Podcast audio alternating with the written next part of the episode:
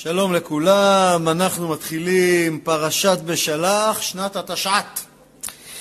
ויהי בשלח פרעה את העם, ולא נחם אלוהים דרך ארץ פלישתים, כי קרוב הוא. כי אמר אלוהים פן ינחם העם בראותם מלחמה, ושבו מצרימה. אז אנחנו בשיאו של המתח. פרעה נכנע אחרי עשר מכות כואבות, ומוכן לשלח את בני ישראל ממצרים. ובני ישראל יוצאים ממצרים, יוצאים אחרי ששחטו את קורבן הפסח, אחרי שעשו ברית מילה, יוצאים במצרים, ממצרים, ומתחילים לנוע במדבר. וכאמור, אמרו לפרעה שיוצאים רק לשלושה ימים. והנה, אנחנו נראה מיד שפרעה מתחרט ויוצא לרדוף אחרי בני ישראל. אבל כמה מילים על הפרשה, הפרשה הזאת זה שבת, נקרא אותה בשבת, שנקראת שבת שירה. למה? כי בשבת הזאת קוראים את שירת הים. אז ישיר משה ובני ישראל את השירה הזאת להשם. וזה שבת גדולה מאוד, אומרים, מי שאומר את שירת הים ממש בכוונה, נמחלים לו עוונותיו, וזה דבר אדיר ביותר. בכלל, הפרשה הזאת, זו פרשה שיש המון מה ללמוד ממנה, כמו כל פרשה, אבל בפרשה הזאת יש ללמוד את העניין שאיך הקדוש ברוך הוא לפעמים מנסה אותנו בעולם הזה, לפעמים דווקא כשדברים לא מסתדרים, שם הבן אדם נבחן. דווקא שבן אדם היה רוצה שדברים ילכו בדרך א', ודווקא המציאות הולכת בדרך הפוכה, והוא לא מבין מה הקדוש ברוך הוא רוצה ממנו. למה הקדוש ברוך הוא סורר את הדברים הפוך מאיך שאולי הוא היה רוצה לראות את המציאות? דווקא אם הוא הולך בתמימות עם השם, דווקא אם הוא מקבל את ההשגחה האלוקית, שהכל לטובה, דווקא אז מתחוללים ניסים. וזה קורה הרבה מאוד בפרשה שלנו, זה קורה בדרך כלל שבני ישראל עוברים איזושהי נקודה, נקודת האל-חזור נקרא לה, ודווקא בנקודה הזאת שהם הולכים עם השם, מה שנקרא, אין על מי לסמוך, רק על אבינו שבשמיים, אז מתחולל נס, אז נפתח הים, אז קורים דברים גדולים, ולכל אחד בחיים שלו זה קורה, וכל אחד צריך להתבונן, לראות איפה זה יכול לקרות לו בחיים שלו. אבל בואו נתחיל, לאט לאט. אז קודם כל, ויהי בשלח פרעה את העם, ויהי בתורה זה לשון צר. וכבר אנחנו לא מבינים, מה צר? הייתי מצפה שהתורה תשתמש במילה של שמחה, והיה בשלח פרעה את העם, והיה מציין שמחה. לא, אבל בכל זאת יש פה צער. אבל למה? יוצאים ממצרים. הייתם 210 שנה שם, 86 שנה עבדים. איפה הצער? אז המילה את העם, זה הרמז הצער. אנחנו יודעים שהתורה כל פעם שנאמר העם, הכוונה לערב רב. נאמר לנו פרשה קודמת, וגם ערב רב עלה איתם. זאת אומרת, הצטרפו לעם ישראל הרבה מאוד בני עמים אחרים שראו, ראו את הכוח של הקדוש ברוך הוא, וראו את העוצמה של משה, כולל הצטרפו אליהם מכשפים של מצרים, הבנים של בלעם, כל מיני שרצו להיות, אמרו, אם משה ככה, איזה כוח יש לו, אנחנו לא מבינים איך הוא עושה את כל המכות האלה. חשבו שזה כישוף. אמרו, אנחנו רוצים להיות ליד המאסטר. אז זה צער, למה? כי הערב רב האלה יעשו הרבה צרות לעם ישראל. והצרה אולי הכי גדולה שבגללם יצא העגל, הם יעשו את העגל ויחטיאו את עם ישראל לדורות. אז יש פה איזה עניין של צער. בכלל, אחד ההסברים לב וחמושים עלו בני ישראל, שעל כל אחד מעם ישראל עלו פי ארבע ערב רב. זאת אומרת, הם היו הרבה יותר מעם ישראל אפילו. דבר שני, למה צער? שיש, הולך להיות לפרעה צער, שכל הצבא שלו יטבע בים. אז גם, לא, גם זה צער לפרעה, אבל צער שלישי, כי כתוב בשלח פרעה את העם, שהיו כאלה שבאמת חשבו שזה פרעה שולח אותם. שהם לא ראו שרגע, יש פה איזה מהלך אלוקי, הקדוש ברוך הוא זה ששולח אותנו. אז למה כתוב, הייתי מצפה אולי אה, שיהיה כתוב, ויהי בשלח הקדוש ברוך הוא את העם ממצרים.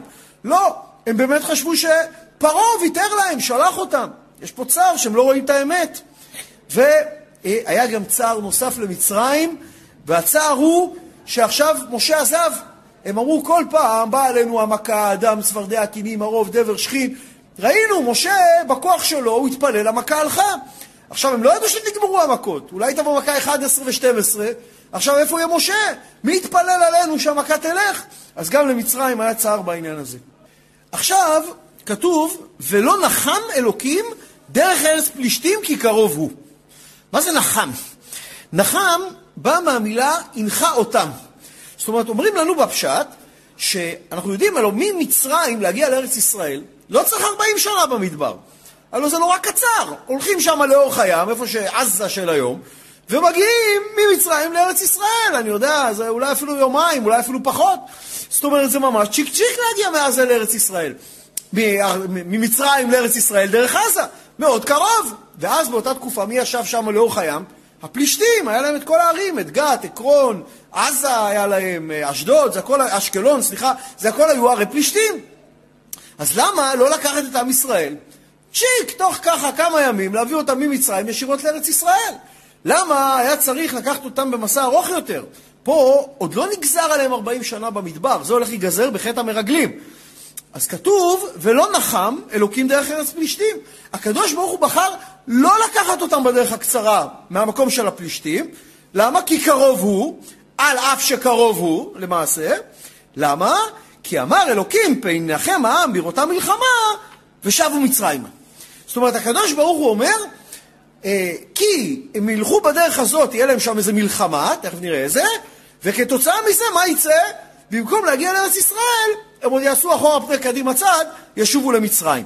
ואנחנו רוצים קודם כל להבין, כתוב, כי אמר אלוקים פן, ינחם העם בראותה מלחמה.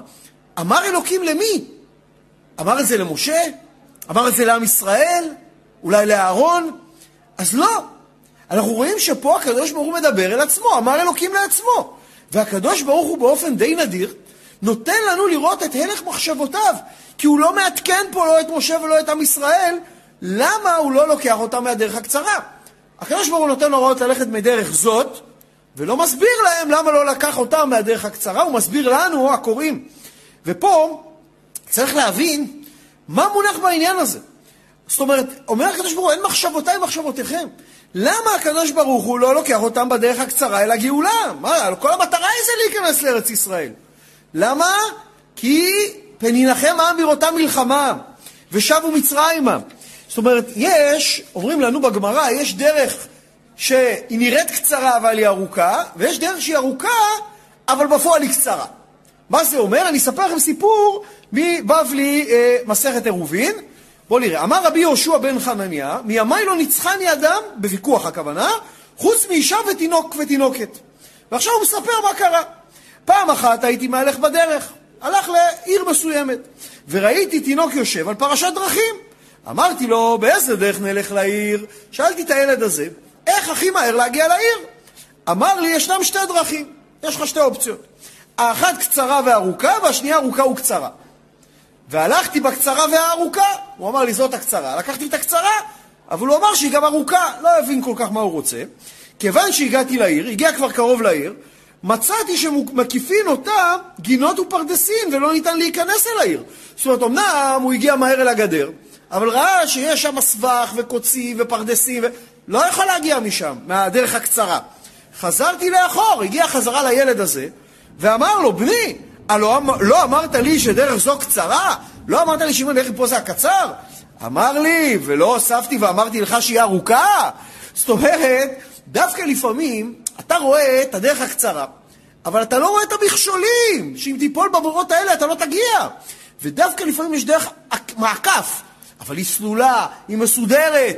איך אומרים, אתה תעשה יותר מבחינת קילומטרים, אבל אתה תגיע יותר מהר, כי הדרך היא מסודרת. זה מה שנקרא, היום עם ה-Waze אפשר להבין את זה, מכשירי הניווט, שאתה רואה לפעמים שהוא לוקח אותך בדרך ארוכה, אבל אתה, אתה לא מבין, אבל בדרך הקצרה יש פקק, שאתה תיתקע שם עוד חצי שעה, ודווקא בדרך עם היותר קילומטרים אתה תגיע יותר מהר. זה הקדוש ברוך הוא, ככה הוא מוביל אותנו בעולם הזה. אין מחשבותיי מחשבותיכם. לפעמים הקדוש ברוך הוא, אתה יש לך עסקה, אתה יש לך איזו אישה, אתה אומר, הנה, אני רוצה אותה.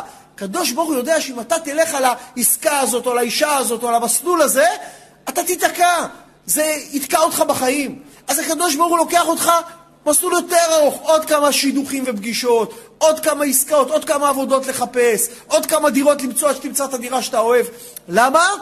כי בסופו של דבר הקדוש ברוך הוא יודע שאם הוא ייקח אותך בדרך הנכונה, אתה תגיע לאן שאתה צריך להגיע. אני זוכר שאני חזרתי בתשובה לפני הרבה שנים, ברוך השם, אז חיפשתי דירה, וכל, והייתי הולך לחפש לשכור דירה, והרבה עסקאות נפלו לי, ולא הבנתי, והיו דירות טובות, למה הם נפלו לי? בסוף, אחרי מאמצים, מצאתי דירה בדיוק כמו שחיפשתי, סלון גדול ומקום לרכב, באמת, וגינה קטנה, ומאוד אהבתי. ואז כשהרמתי את העיניים, ראיתי בדיוק מול הבית, יש לי שתי בתי כנסת. ואז הבנתי, אמרתי, או, עכשיו אני מבין לקדוש ברוך הוא, למה עיכבת אותי כל כך ולקחת אותי בדרך הארוכה? כדי שבסופו של דבר אני אוכל להתחזק וגם לעשות את התשובה כמו שצריך. אז אנחנו רואים שאף על פי שהדרך של הפלישתים קרובה, הקדוש ברוך הוא לא רוצה לקחת אותם משם. הם לא מבינים. למה? עוד רגע בארץ ישראל. כי דווקא הדרך הקצרה היא הארוכה, ודווקא הדרך הארוכה, דרך המדבר, זאת הדרך הקצרה, כמובן הם אחרי זה קלקלו וחטאו, אבל הם לא היו חוטאים, 11 יום מחורף. היו מקבלים את התורה בהר סיני, צ'יק צ'יק 11 יום, בשלושה ימים הוא היה עושה להם קפיצת הדרך, מגיעים לארץ ישראל. עכשיו, בואו נראה למה הקדוש ברוך הוא בכל זאת חשב שהדרך של הפלישתים לא טובה. אז מה הוא אומר? פן ולא נחם אלוקים דרך ארץ פלישתים, כי קרוב הוא. אז אמרנו הסבר, הסבר אחד, זה אף על פי שקרוב הוא. הסבר שני, כי קרוב הוא, שהפלישתים היו קרובי משפחה של המצרים. והקדוש ברוך הוא ידע שמה יקרה אם ילכו בדרך הזאת, פרעה מהר ישלח איזה וואטסאפ, אס.אם.אס, אימייל, משהו, למלך פלישתים לאבימלך, יגיד לו, תשמע, אתה משפוחה שלי, משפחה, תעצור אותם, תילחם בהם, הם ברחו לי ממצרים. איך אנחנו יודעים שהפלישתים קרובי משפחה של המצרים? כי כתוב לנו בבראשית פרק ו', מה כתוב? ומצרים ילד את לודים, ואת אה, אגמים, ואת להבים, ואת נפתוחים, ואת פטרוסים, ואת כסתוחים, אשר יצאו משם פלישתים. זאת אומרת, ואת כפתורים, זאת אומרת, אנחנו רואים שיש קשר משפחתי בין מצרים לפלישתים. אז הקדוש ברוך הוא לא רצה שהם, מה שנקרא, יתערבו לטובת המצרים, וזה ישבור את עם ישראל, שעוד היה, איך אומרים? צבע טרי, רק יצאו ממצרים. עוד לא היה להם את כוחות הנפש לעמוד במלחמה מול פלישתים, מבוצרים, עם חילות, עם, עם סודות הברזל, עם הכל. עוד הסבר מה זה קרוב הוא, אנחנו יודעים שלאברהם, אברהם אבינו נשבע לאבימלך, מלך פלישתים. נכון? מה הוא אמר לו? אבימלך אמר לאברהם, ואתה יישבע לי באלוקים הנה, אם תשקור לי ולניני ולנכדי, כחסד אשר עשיתי עמך, עמך, תעשה עמדי. אז קרוב הוא, השבועה עוד קרובה. עוד אי אפשר לכסח את הפלישתים במילים פשוטות, כי עוד קרוב הוא, עוד קרובה השבועה, עוד לא עברו מספיק דורות מהשבועה של אברהם אבינו, אז אי אפשר להילחם בהם. דבר אחר, מה אומר קרוב הוא? אז אמרנו שאף על פי שהוא קרוב. עכשיו, מה הוא אומר? יש, אתה יודע, תראה איזה משל יפה זה. דרך פלישתים מייצגת את דרך החומר. הלוא אתם יצאתם ממצרים, למה יצאו ממצרים? להשתחרר מהשעבוד החומרי ולקבל עכשיו תורה, להיכנס למסלול רוחני. אז יש דרך המדבר. מה זה מדבר? מדבר זה עין, זה ריק, זה שממה, זה שם אתה יכול, ל, ל, אתה בא לריק, אז אתה קליק לקבל. אבל אם אתה הולך דרך הפלישתים, זה דרך החומר, הגשמי, הדרך של מה שנקרא, של החומר. אתה לא, אתה, אתה ישר, אם היו הולכים לשם, זה כאילו הם חזרו למצרים. היו צריכים מסלול חלופי, מסלול רוחני. עוד קרוב הוא, עוד לא, עוד לא, עוד לא כלים לזה, זה, המצב שלהם עוד קרוב למצרים מדי. עכשיו, למה? הוא אומר, ינחם העם בראותה מלחמה ושבו מצרימה. אז מה זה מלחמה? איזה מלחמה? אז הוא אומר, אמרנו, מי זה העם? העם זה הערב רב. אז פן ינחם העם, שהערב רב, שגם הם קרובים של הפלישתים, הם, יהיה מלחמה, ישברו את החסית, הם לא ירצו להילחם בפלישתים, הם ירצו לחזור למצרים. אז הם ישברו את החסית לעם ישראל, לא יוכל להיות מלחמה. דבר אחר, בראותה מלחמה, מי? בני ישראל. בני ישראל אמרנו, עוד לא מוכנים נפשית למצב הזה של מלחמה. אז היו, מה, היו נשברים, רוצים לחזור למצרים. דבר אחר, אומרים לנו, אנחנו יודעים, שהיה שבט אפרים, ניסה להחיש את הגאולה. הם ניסו לצאת 30 שנה לפני הזמן. למה? כי אנחנו יודעים, אומרים לנו פרשה קודמת, שמושב בני ישראל בארץ מצרים, 30 שנה ו-400 שנה. איך 430 שנה? אם סופרים מברית בין הבתרים, יוצא 430 שנה עד יום היציאה ממצרים. אז מה הם אמרו? הם אמרו, הלוא הקדוש ברוך הוא אמר לאברהם, גר יהיה זרעך בארץ עולהם, ועבדו ועינו אותם 400 שנה. אז הם אמרו 400 שנה. ממתי? מברית בין הבתרים. זה יוצא 30 שנה לפני הזמן. אז איך שבט אפרים יצאו? הם יצאו. אומרים, הלוא אנחנו יודעים שעבד מעולם לא ברח ממצרים. איך הם יצאו? המדרש אומר, יש ויכוח אם יצאו 200 אלף איש או 300 אלף איש. וזה מוזר, כי כל השבטים, אין אף שבט קרוב למספר הזה. השבט הכי גדול אולי מגיע ל-80 אלף, משהו כזה. איך הגיעו למספר הזה? אז קודם כל יעקב ברך אותם, וידגו לרוב בקרב הארץ. אז הם יכלו. דבר שני, היה להם דרכון דיפלומטי. הם היו הבנים של יוסף, יוסף היה מלך, הם יכלו לצאת ולהיכנס חופשי. אז יצאו למדבר, ולאן הגיעו? הם רצו ללכת בדרך הקצרה. הגיעו לפלישתים. יצאו אנשי גת, הפלישתים, והיכו בהם, הרגו את כולם, והשאירו את הגוויות שלהם במדבר. והעצמות שלהם נערמו שמה בבקעה, וזה חזון העצמות היבשות של יחזקאל. זה מדבר על העצמות שלהם. אז מה הוא אומר? פן ינחם העם בראותה מלחמה, שיראו את השרידים של המלחמה ההיא, יראו את העצמות, יגידו מה? ככה הם מתו, גם אנחנו נמות, אוי ואבוי חוזרים למצרים. הקדוש ברוך הוא לא רצה שיראו את העצמות של שבט אפרים שיצאו שלושים שנה לפניהם. אז מה עושה הקדוש ברוך הוא, אם הוא לא לוקח אותם מדרך פלישתים? ויסוב, ויסוב אלוקים את העם דרך המדבר, ים סוף, וחמושים עלו בני ישראל בארץ מצרים. זאת אומרת, לקח אותם איפה? דרך המדבר, זאת אומרת, הדרך הנקייה. ועכשיו בואו נראה מה הולך. עכשיו אומרים ויסוב, נכון? מזה, בזה מסייבים בליל הסדר. זה הלצה. עכשיו, מה זה וחמושים עלו בני ישראל מארץ מצרים? אז יש כמה הסברים. ההסבר ה... או הכי מקובל, שיצאו ממצרים רק אחד מחמישה. רק אחד מחמישה. זאת אומרת, מי לא יצא ממצרים? כל מי שלא רצה לצאת, נשאר למות במצרים במכת החושך. למה? למה שלא ירצו לצאת? הייתם עבדים. אבל אנחנו יודעים שממכת דם פסקה העבדות. אז מה אמרו? עכשיו פרעה חטף עשר מכות, די, הוא כבר לא ישעבד אותנו. אז למה לצאת ממצרים? עכשיו טוב במצרים. אתם לא רוצים לעלות, למה הקדוש ברוך הוא הביא מכות על מצרים? רק בשביל להוציא אתכם לתת לכם תורה. אתה כופר בעצם הסיבה שלשמה הקדוש ברוך הוא אה, נתן מכות למצרים? אז לשמה, איך, למה להשאיר אותך בחיים בכלל? אין לך סיבה לחיות. כל הסיבה שהקדוש ברוך הוא נתן מכות על מצרים זה להוציא את בני ישראל לקבל תורה. אז מי שכופר בגאולה, הגאולה לא יכולה לסנגר עליו.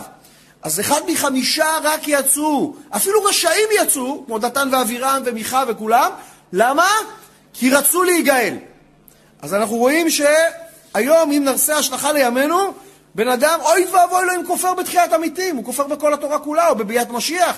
שאלה אחת הראשונות בשמיים, האם ציפית לישועה, האם ציפית לגאולה? דבר בסיסי מאוד בעם ישראל, אחד מה-11 עיקרים של הרמב"ם. דבר שני וחמושים, רש"י אומר, אין חמושים אלא מזוינים. לקחו איתם כלי נשק. זה מסביר אגב, איך היה להם כלי נשק, בסוף הפרשה יש לנו מלחמת עמלק, נכון? לך יילחם בעמלק מחר, אז מאיפה היה להם כלי נשק? וחמושים עלו בני ישראל מארץ מצרים. בכלל, למה אדם עם כלי נשק נקרא מחומש או חמוש? למה הוא נקרא חמוש? כי לאדם יש ארבע גפיים, נכון? הוא יכול להילחם, שתי ידיים, רגליים, אבל אם הוא מחזיק עכשיו גם איזה חרב, אז הוא חמוש, או רובה, הוא חמוש, יש לו דבר חמישי, נוסף לארבע הגפיים שלו. אז בגלל זה חמושים, היה להם גם כלי נשק. דבר אחר, כל אחד לקח איתו ארבע משפחות. הלוא אם מתו במכת החושך כל כך הרבה, נשארו המון יתומים. אז על כל משפחה שיצאה, היו ילדים מעוד ארבע משפחות, יתומים. אז חמושים, כל אחד לקח איתו ילדים של עוד ארבע משפחות, אימץ אותם. אז תראה כמה, איזה חסד היה בעם ישראל, ואמרנו עוד הסבר, שעל כל יהודי אחד יצאו ארבע ערב רב. אז זה חמושים. בזמן הזה, מה עושה משה? ויקח משה את עצמות יוסף עמו, כי השבע השביע את בני ישראל לאמור פקוד יפקוד אלוקים אתכם, ועליתם את עצמותיי מזה איתכם. בזמן שכל עם ישראל רץ לקחת כסף וזהב מהמצרים, נכון? שכל אחד הלך לאישה משכנתה ואיש משכנו, כסף, זהב ושמלות, בזמן הזה, מה עושה משה? רץ לחפש את ארונו של יוסף. עכשיו, יש שאלה, למה כתוב כי השבע השביע את בני ישראל, יוסף? למה השבע השביע? תגיד, כי השביע יוסף את בני ישראל. מה זה השבע השביע? אז אנחנו יודעים שיוסף, מה הוא עשה לו? שיעקב אמר ליוסף, השביע אותו שיעלה את עצמותיו ויקבור אותו בארץ ישראל. יוסף אמר, אנוכי אעשה כדבריך. מה זה אומר? שגם אני ישביע את בני ישראל שיוציאו אותי ממצרים. אבל, מה לעשות, שיוסף ידע שהדור שלו לא בדיוק יצא ממצרים. יוסף היה אה, מכל השבטים הראשון שהלך לעולמו בגיל 110. אז מה הוא אמר? השבע השביע. הוא השביע את האחים שלו שהם ישביעו את בניהם, שישביעו את בניהם, שישביעו את דורי דורות עד הרגע שיצאו ממצרים, שהשבועה תעבור מדור לדור. שזה לא יהיה רק שבועה לדור של אותו דור שהוא חי איתו, אחרת השבועה הייתה נקטעת. אז השביע השביע. למה יוסף השביע אותם? אמר, אתם לקחתם אותי, אני... לא- יוסף אמר, למה אני פה? אני לא בחרתי לבוא ממצרים. אתם אחיי היקרים, אתם מכרתם אותי למצרים. אתם גנבתם אותי משכם, מכרתם אותי משכם, תחזירו אותי לשכם, להיקבר בשכם. בגלל זה השביע אותם, היה לו זכות להשביע אותם. עכשיו, מה הוא אומר? ועליתם את עצמותיי מזה. ופה יש סוד גדול. למה מזה? מה זה המזה הזה? שיוסף הולך לחפש את האחים שלו בשכם, ואומר שהוא פוגש את המלאך גבריאל, האיש, ואומר לו, נסעו מזה. הלכו לדותן. אומר לו, נסעו מזה. מה זה הזה הזה? זה בגימטריה זה 12. אומר, הם עזבו את ה-12, הם כבר לא רואים אותך חלק מה-12. נסעו מזה, אתה לא חלק מה-12. עכשיו יוסף אומר, ועליתם עצמותיי מזה, אתם תחזירו אותי לזה, ל-12, שאתם יוצאים מפה כי אני חלק מה-12. אתם תאחדו חזרה את כל המשפחה ותעלו אותי עם כל האחים שלי ממצרים. אז זה ועליתם את עצמותיי מזה. בכלל, באיזה זכות זוכה יוסף שהעצמות שלו יצאו ממצרים? זה בזכות הזה. למה זה? ז' זה שבע, ה' זה חמש. בזכות זה שהוא הקפיד על הדיבר השביעי ועל הדיבר החמישי. מה זה הדיבר השביעי? לא תינף. שלא קלקל עם אשת אה, אדוניו, נכון? וינוס ויצא החוצה, שברח מהעבירה. וה' זה הדיבר החמישי, כבד את אביך ואת אמך. שמה? שכיבד את הוריו, ואיך הוא רץ לאבא שלו, והכל. אז בזכות זה שקלקל את אביו וכיבד את אוהביו, וגם נס מעבירה של לא תנאף, בזכות הזה, הזין וההי, שני אלה, זכה שיצא ממצרים. עכשיו, אז אמרנו שהוא, מה שנקרא, השביע את האחים שיעלו אותו והשבועה עברה מדור לדור. מצוין. עכשיו, משה רוצה לקיים את השבועה, אבל איפה יוסף קבור? הוא לא יודע איפה הארון של יוסף. למה? למה הוא לא ידע? כי המצרים, מה עשו? לקחו את הארון של יוסף, שמו אותו בתוך ארון עופרת כבד מאוד, והשיקעו אותו במעמקי הנילוס. למה? כי הם רצו שמי הנילוס יתברכו מיוסף. וגם עוד עניין, הם ידעו שעם ישראל יש להם שבועה שהם חייבים לקחת את יוסף איתם. הם אמרו, אם יוסף יהיה קבור פה במעמקי הנילוס, בחיים אי אפשר יהיה להוציא את הארון עופרת הכבד הזה. אז הם שיקו אותו, ואף אחד לא ידע איפה יוסף. אומר לנו המדרש, שלושה ימים משה רבנו רץ עם עיניים אדומות, לא ישן יום ולילה, מחפש את ארונו של יוסף. בסוף, מה קרה? באה מסרח בת אשר, שהיא, אנחנו יודעים, ברך אותה יעקב אבינו שכה תחי, היא חיה 400 שנה, נכנסה לארץ ישראל, והייתה אחת מעשרת הצדיקים שעוד בחייהם נכנסו לגן עדן, נכון? אז באה סרח בת אשר, וידעה איפה יוסף קבור. והראתה לו באצבע בנילוס איפה טמון יוסף. מה עשה? סיפרה לו שהמצרים עשו ארון ברזל. בא משה ועמד על הנילוס. עכשיו איך אתה מוציא את הארון הזה? אין לך מנופים, וגם אם היה מנופים, לך תוציא דבר כזה. נטל צרור, לקח טס מזהב, חקק בו עלי שור, כתב עליו עלי שור, וצבח ואמר משה, מה אמר? יוסף, יוסף, הגיע השעה שהקדוש ברוך הוא גואל את בניו, זהו, יוצאים ממצרים. והשכינה מתעכבת בשבילך. אתה עכשיו מעכב אותנו, השבעת אותנו. וישראל וענני כבוד מתעכבים בשבילך. אם אתה מגלה עצמך, מוטב. או שאתה עולה לבד, ואם לא, הרי אנו נקיים משבועתך. מיד עלה הצו ועלה ארונו של יוסף. זרק את הטס הזה עלי שור, יוסף זה שור, בכור שור הדר לו. ואהרון עלה למעלה, צף על המים. מי לקח את הטס הזה? אנחנו יודעים, מיכה, זה שהוציא אותו מהלבנה, ואחרי זה עם העלה שור, עלה שור הזה, יזרוק את זה במדורה, יצא העגל, השם ירחם. טוב, אומרים לנו חז"ל, על זה נאמר, משלי שלמה המלך אומר, חכם לב ייקח מצוות, והביא שפתיים מלווט. מה זה חכם לב ייקח מצוות? בזמן שכולם רצים לקחת מהשכנים כסף וזהב, מה עושה משה? הוא לא רץ לקחת כסף וזהב. מה הוא הולך לעשות? הוא רץ לחפש את יוסף. לעשות מצווה, כי יוסף ציווה. ופה יש שאלה, הלו, מה, בני ישראל לא קיימו מצווה? בני ישראל קיימו מצווה דאורייתא. הלא הקדוש ברוך הוא אמר, דבר נא בלשון בקשה באוזני העם, וישאלו איש מאת רעהו ואישה מאת רעותה כלי כסף זהב. זה ציווי של השם. מצווה דאורייתא לקחת כסף וזהב מהמצרים. אז גם בני ישראל לקחו מצוות, אז למה נאמר חכם לקח מצוות? אז בואו נראה, קודם כל, למה הקדוש ברוך הוא אומר דבר נא? בלשון בקשה. מה, מה צריך לבקש ממישהו לקחת כסף וזהב? בבקשה, תשמע, יש שם שק עם זהב, בבקשה, לך קח אותו. אז למה בלשון בקשה? אז אומר לנו, בגמרא כתוב לנו, ככה, דבר נער באוזני העם, אמר דרבי ינאי. מה אמר? אין לה, זה מסכת ברכות, אין נא אלא לשון בקשה. אמר הקדוש ברוך הוא למשה, בבקשה ממך, לך אמור להם לישראל, בבקשה, שאלו מהמצרים כלי כסף וזהב, שלא יאמר אותו צדיק, אברהם אבינו, שמה אברהם? אברהם אבינו הלא הבטיח שאחרי זה יצאו ברכוש גדול. אז שאברהם בשמיים לא יגיד, ועבדו ועינו אותם קיים בהם, היה שיעבוד, אבל אחרי כן יצאו ברכוש גדול, לא קיים בהם. שלא יצא מצב שהם יצאו בידיים ריקות ממצרים. אז אומר, תגיד, תגיד להם בבקשה. עכשיו, למה היה צריך לבקש? כי בני ישראל פחדו מהמצרים. לפי מסכת ברכות, אגב, כי היה כבד לסחוב את הכסף ואת הזהב. שאומרים לבן אדם, אה, בוא, תצא מחר מהכלא ומחכה לך חבילה עם כסף וזהב. הוא אומר, תוציא אותי היום ועזוב את הכסף ואת הזהב. אז זה בני ישראל, לא רצו לקחת. יש אומרים, גם פחדו מהמצרים. אז מה העניין פה? עכשיו, בכלל, מה זה ואחרי כן יצאו ברכוש גדול? מה זה רכוש גדול? זה כסף וזהב? רכוש גדול זה התורה! הם הולכים לקבל תורה ומצוות, זה הרכוש הגדול. מה, אברהם אבינו חושב בשמיים שרכוש גדול זה כסף וזהב? בשביל זה ירדתם למצרים? בשביל לצאת עם בוכטה? בשביל זה? ויצאתם למצרים להזדכך לקבל תורה. רק מה הבעיה? הבעיה שבני ישראל בשלב הזה הם עדיין במ"ט שערי טומאה. הם לא כלי להבין שתורה זה רכוש גדול. הם עדיין לא מבינים מה איכותה של התורה. אז הוא אומר, דבר נא, תן להם קצת כסף וזהב, איך אומרים? שיהיה כמה ג'ובות בכיס לדרך, שלא יגידו עבדנו בחינם. שלהם יהיה קצת, מה שנקרא, טעם טוב בפה, מה שנקרא, לא תלין שכרו. שיצאו. אחר כך, שיעברו, ויזדככו מיום ליום, ויעברו את כל ספירת העומר, יגיעו להר סיני, כבר יהיו כלים להבין את איכותה של התורה. כרגע, תבקש.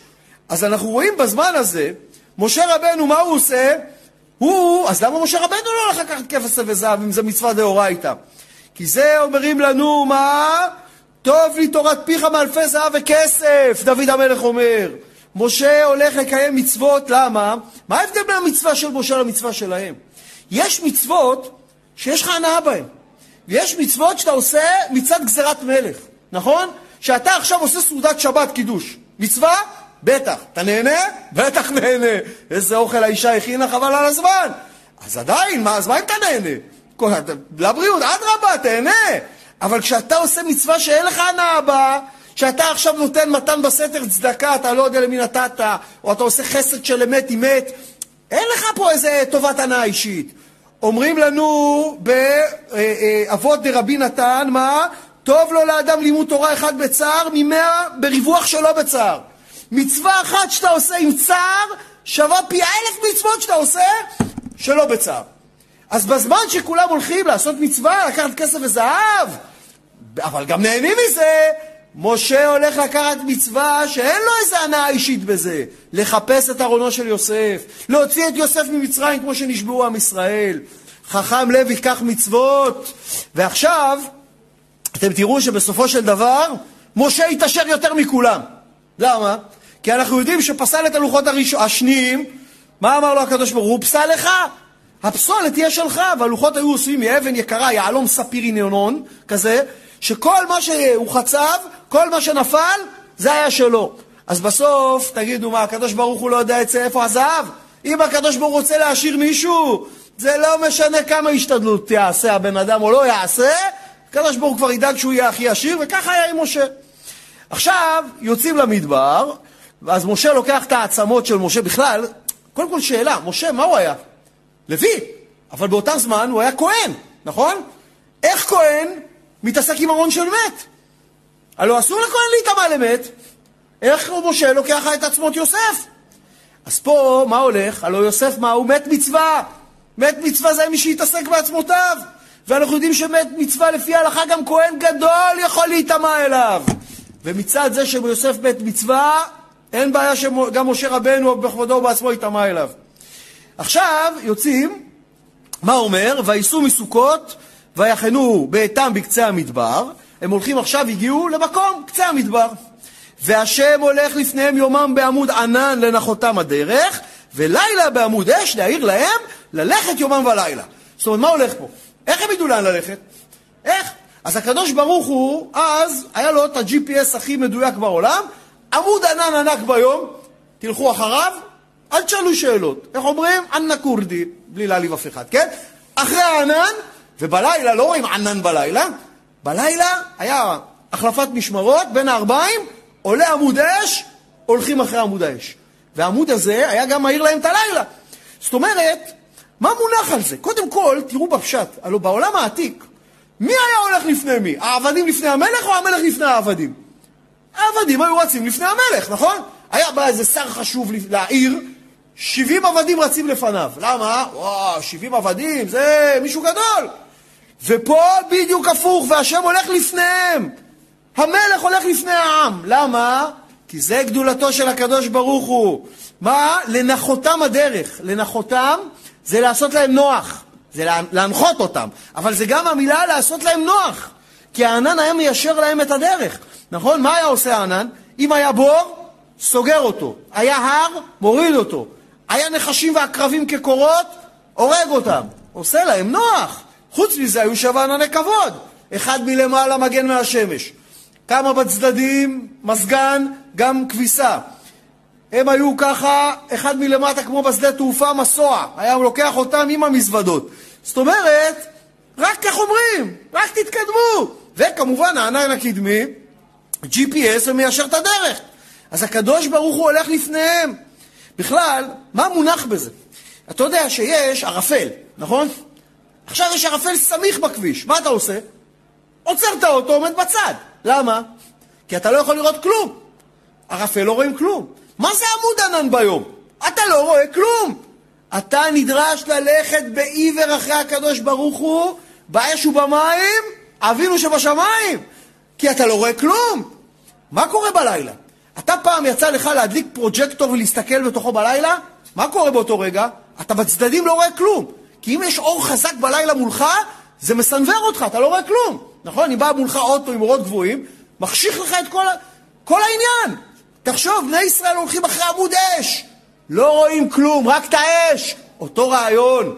אתם תלכו ותאמינו שהקדוש ברוך הוא מוליך אתכם נכון. זה עניין שאתה הולך אחרי הקדוש ברוך הוא בעיוור, הקדוש ברוך הוא אחראי עליך. אתה אומר, אני לא, אני, אני אחראי, טוב, תסתדר, אין בעיה. זה עניין של בחירה, אשריך על השם יהבך והוא יכלכלך, תחליט. או שאתה סומך על השם, או שאתה סומך על עצמך. בהתאם לזה ינהגו איתך מידה כנגד מידה. אז פה אנחנו רואים שהם בחרו ללכת אחרי השם. ועכשיו קורה דבר מוזר. הם הולכים, וידבר השם אל משה לאמור. עכשיו, הם הולכים, חושבים לאן הולכים? לארץ ישראל. דבר אל בני ישראל, מה תגיד להם? וישובו ויחנו לפני פי החירות, בין מגדול ובין הים, לפני בעל צפון, ניחחות תחנו על הים. פתאום הקדוש ברוך הוא נותן פקודה מוזרה. אחורה פני קלים הצד, חוזרים לכיוון מצרים. הם כבר עברו את המדבר, שם איזה חלק. פתאום הקדוש ברוך הוא אומר, תחזרו חזרה לכיוון מצרים, וישובו ויחנו. ולאן הולכים? חולים, צריכים להיכנס לאיזה ואדי צר. מצד אחד מגדול. מגדול זה היה צוק שלמעלה היה מגדלי שמירה של המצרים.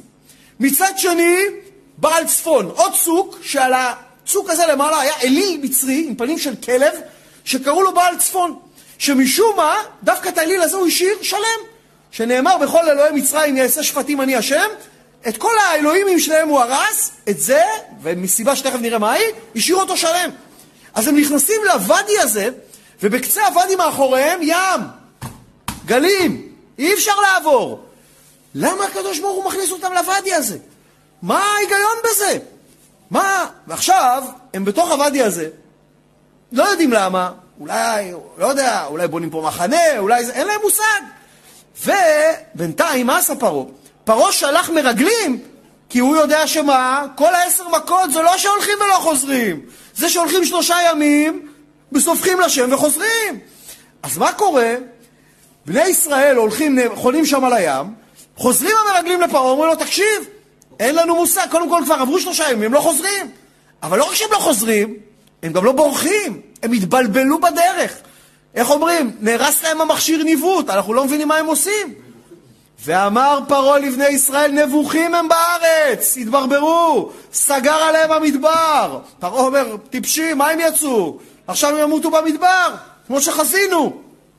וחיזקתי את לב פרעה, אומר השם, ורדף אחריהם, ויכבדה בפרעה בכל חילו, וידעו מצרים כי אני השם.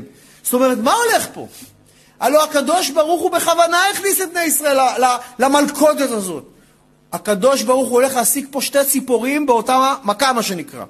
הוא גם הולך לבחון את האמונה והביטחון של בני ישראל, וגם הולך לגרום לפרעה לצאת לרדוף ולהיכנס לים, להיפרע ממנו מידה כנגד מידה. זאת אומרת, הוא הפך את בני ישראל לפיתיון חי, שנכניס אותם למלכודת.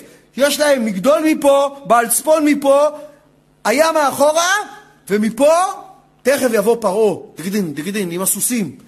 עכשיו, מלכודת. מה קורה? מה עושה פרעה? ויעשו כן, ויוגד למלך מצרים כי ברח העם. אומרים לו, תשמע, החבר'ה האלה לא חוזרים, ברחו, זהו. אז מה אומר פרעה? ברח העם? ויהפך לבב פרעה ועבדיו אל העם, ויאמרו מה זאת עשינו כי שילחנו את ישראל מעובדנו. אז בואו נראה מה הולך פה.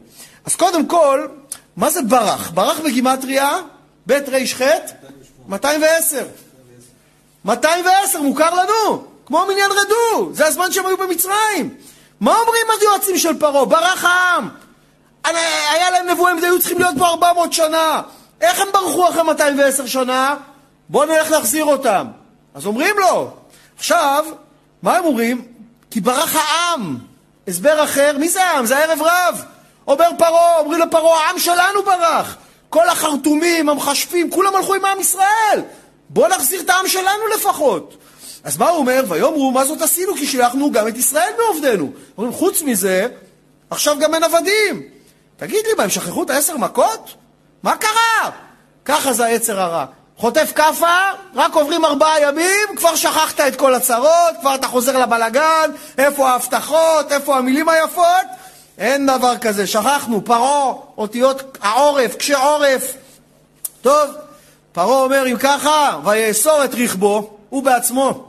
לא חיכה שהעבדים. למה? זה אומרים לנו, השנאה מקלקלת את השורה, הוא בעצמו. ואת עמו לקח עמו. מה זה לקח עמו? לקח אותם בדברים. אמר להם, הלוא בכל זאת החיילים המצרים חטפו גם הם עשר מכות. הם פחדו. אמר להם, לא, בואו נצא לתפוס אותם. מה, איך שכנע אותם? אמר להם, אני לא כמו כל המלכים. קודם כל, כל המלכים שולחים את החילות קדימה, והם מאחורה, מה שנקרא, אחריי. לא, אני אהיה כמו קצין בצה"ל. אני ראשון וכולכם אחריי. אה? היה לו טול לחימה. עכשיו, דבר אחר, מה זה לקח את עמו?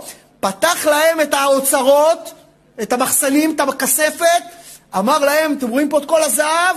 קחו מה שאתם רוצים על המרכבות, על הסוסים, על הזה, כל זה יישאר אצלכם. אני גם עושה איתכם דיל, לא לוקח את השלל אליי. מה שניקח שלל גם מתחלק איתכם שווה בשווה. אנחנו הולכים להחזיר את בני ישראל. עכשיו, תראה דבר מדהים. הלוא מאיפה היה לפרעה אוצרות, כסף וזהב? מי מילא את המחסנים של פרעה? יוסף הצדיק. תראה איך הקדוש ברוך הוא, מה שנקרא, המהלך של המערכה, של המערכה הראשונה, הוא כבר חושב על המערכה החמישית. מה הולך פה? הלא צריך שבני ישראל יהיה להם הרבה זהב. למה? בשביל בית המקדש. אז איך יהיה לבני ישראל זהב? צריך שיהיה במצרים זהב, שהם ייקחו את זה איתם. אבל איך יהיה במצרים זהב? אז הקדוש ברוך הוא הופך את יוסף למלך, עושה רעב בכל העולם, מכל העולם נגמר להם את כל הזהב מביא מכל העולם למצרים, למי? לכספת של פרעה. פרעה מבסוט, הוא חושב שהוא עשיר. למה? כי אם היה מביא לעם ישראל, עם ישראל עוד מעט יהיו עבדים. איך הם ישמרו על זהב בתור עבדים? אז הקדוש ברוך הוא נותן לפרעה לחשוב שהוא עשיר 210 שנה. בינתיים פרעה שומר את כל הזהב אצלו בכספת, בשביל מי? בשביל בני ישראל שיצאו ממצרים. לא רק זה, אז בני ישראל, אמנם שהם יצאו, הם לקחו את הזהב מהשכנים.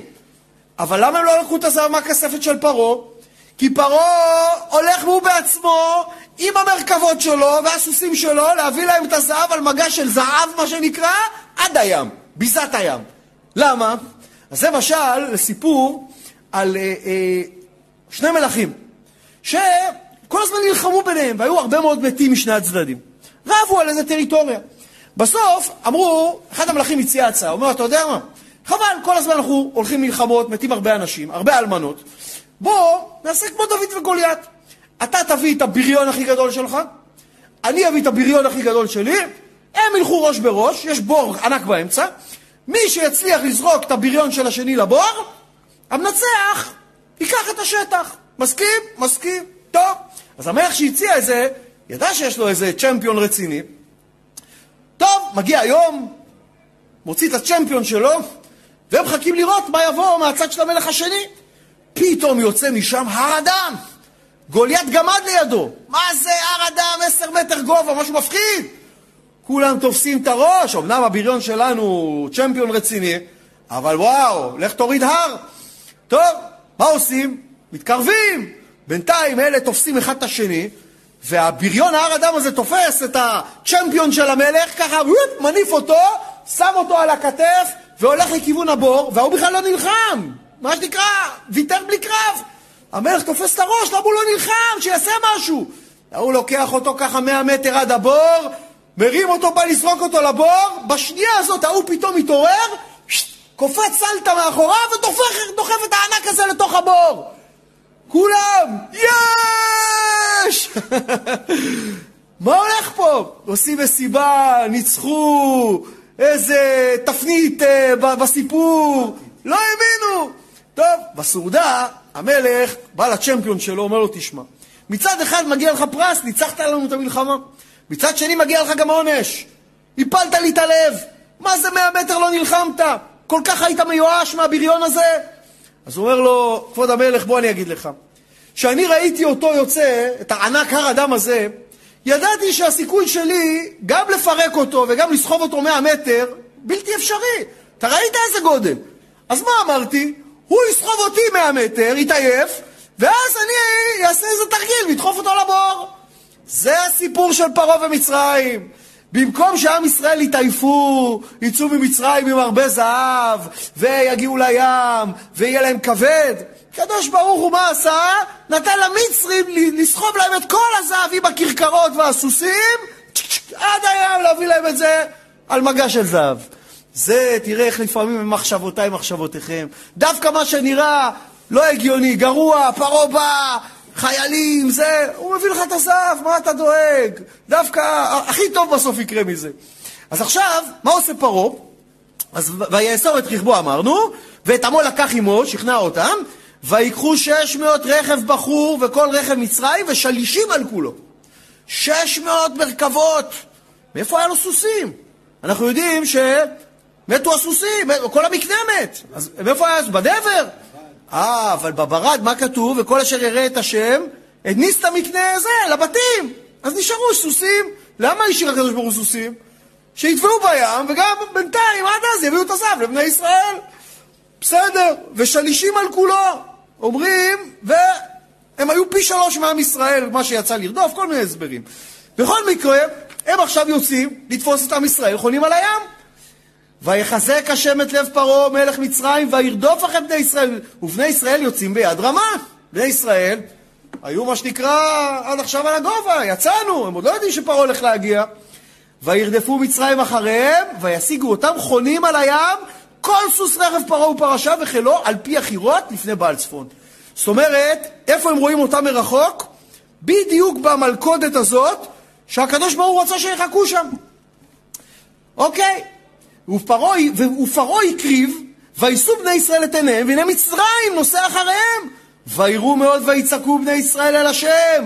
ויאמרו אל משה, מבלי אין קברים במצרים, לקחתנו למות במדבר הזה, במדבר? מה זאת עשית לנו להוציאנו ממצרים? טוב, ופרעה הקריב. מה זה הקריב? למה לא? ופרעה קרב, התקרב. מה זה הקריב? זה לא... אז קודם כל בפשט אמרנו שהוא יצא לפני החיילים שלו. אז הקריב את עצמו, ראשון, יצא בכל המהירות לתפוס את בני ישראל. דבר אחר הקריב, הקריב את בני ישראל לאביהם שבשמיים. פתאום מה אנחנו רואים שבני ישראל עושים? כתוב, ויצעקו בני ישראל אל השם. תגיד לי, אם בן אדם אין לו בעיות, הוא צועק לשם? דווקא פתאום באה לו איזה בעיה, איזה תקלה, איזה איום, פתאום הוא נזכר לצעוק לשם. אז בזכות מי אתה צועק לשם? בזכות הבעיה, בזכות הפרעה. אז אומרים, פרעה הקריב, הקריב את בני ישראל לאביהם שבשמיים. דבר שלישי, בא פרעה רואה מרחוק, הוא רואה פתאום שבעל צפון, האליל הזה עם הפנים של הכלב, לא נהרס, כמו האלילים שלו במצרים. מה פרעה חשב? האליל הזה יותר חזק מהאלוהים של היהודים. למה? הנה, הוא לא הצליח להרוס אותו. לא רק זה, האליל הזה תפס לי אותם פה, סגר לי אותם ליד הים. הוא עשה לי את העבודה.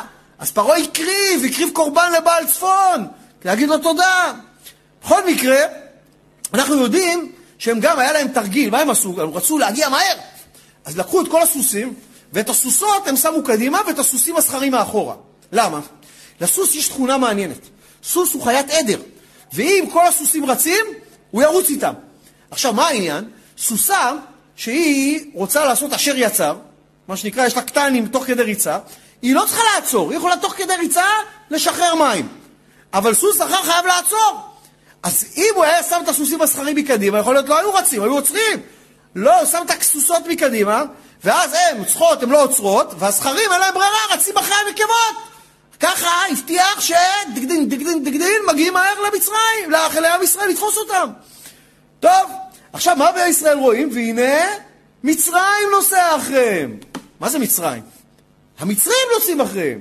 לא, מצרים. למה מצרים? שראו את השר של מצרים, שאיך קראו לו? עוזה.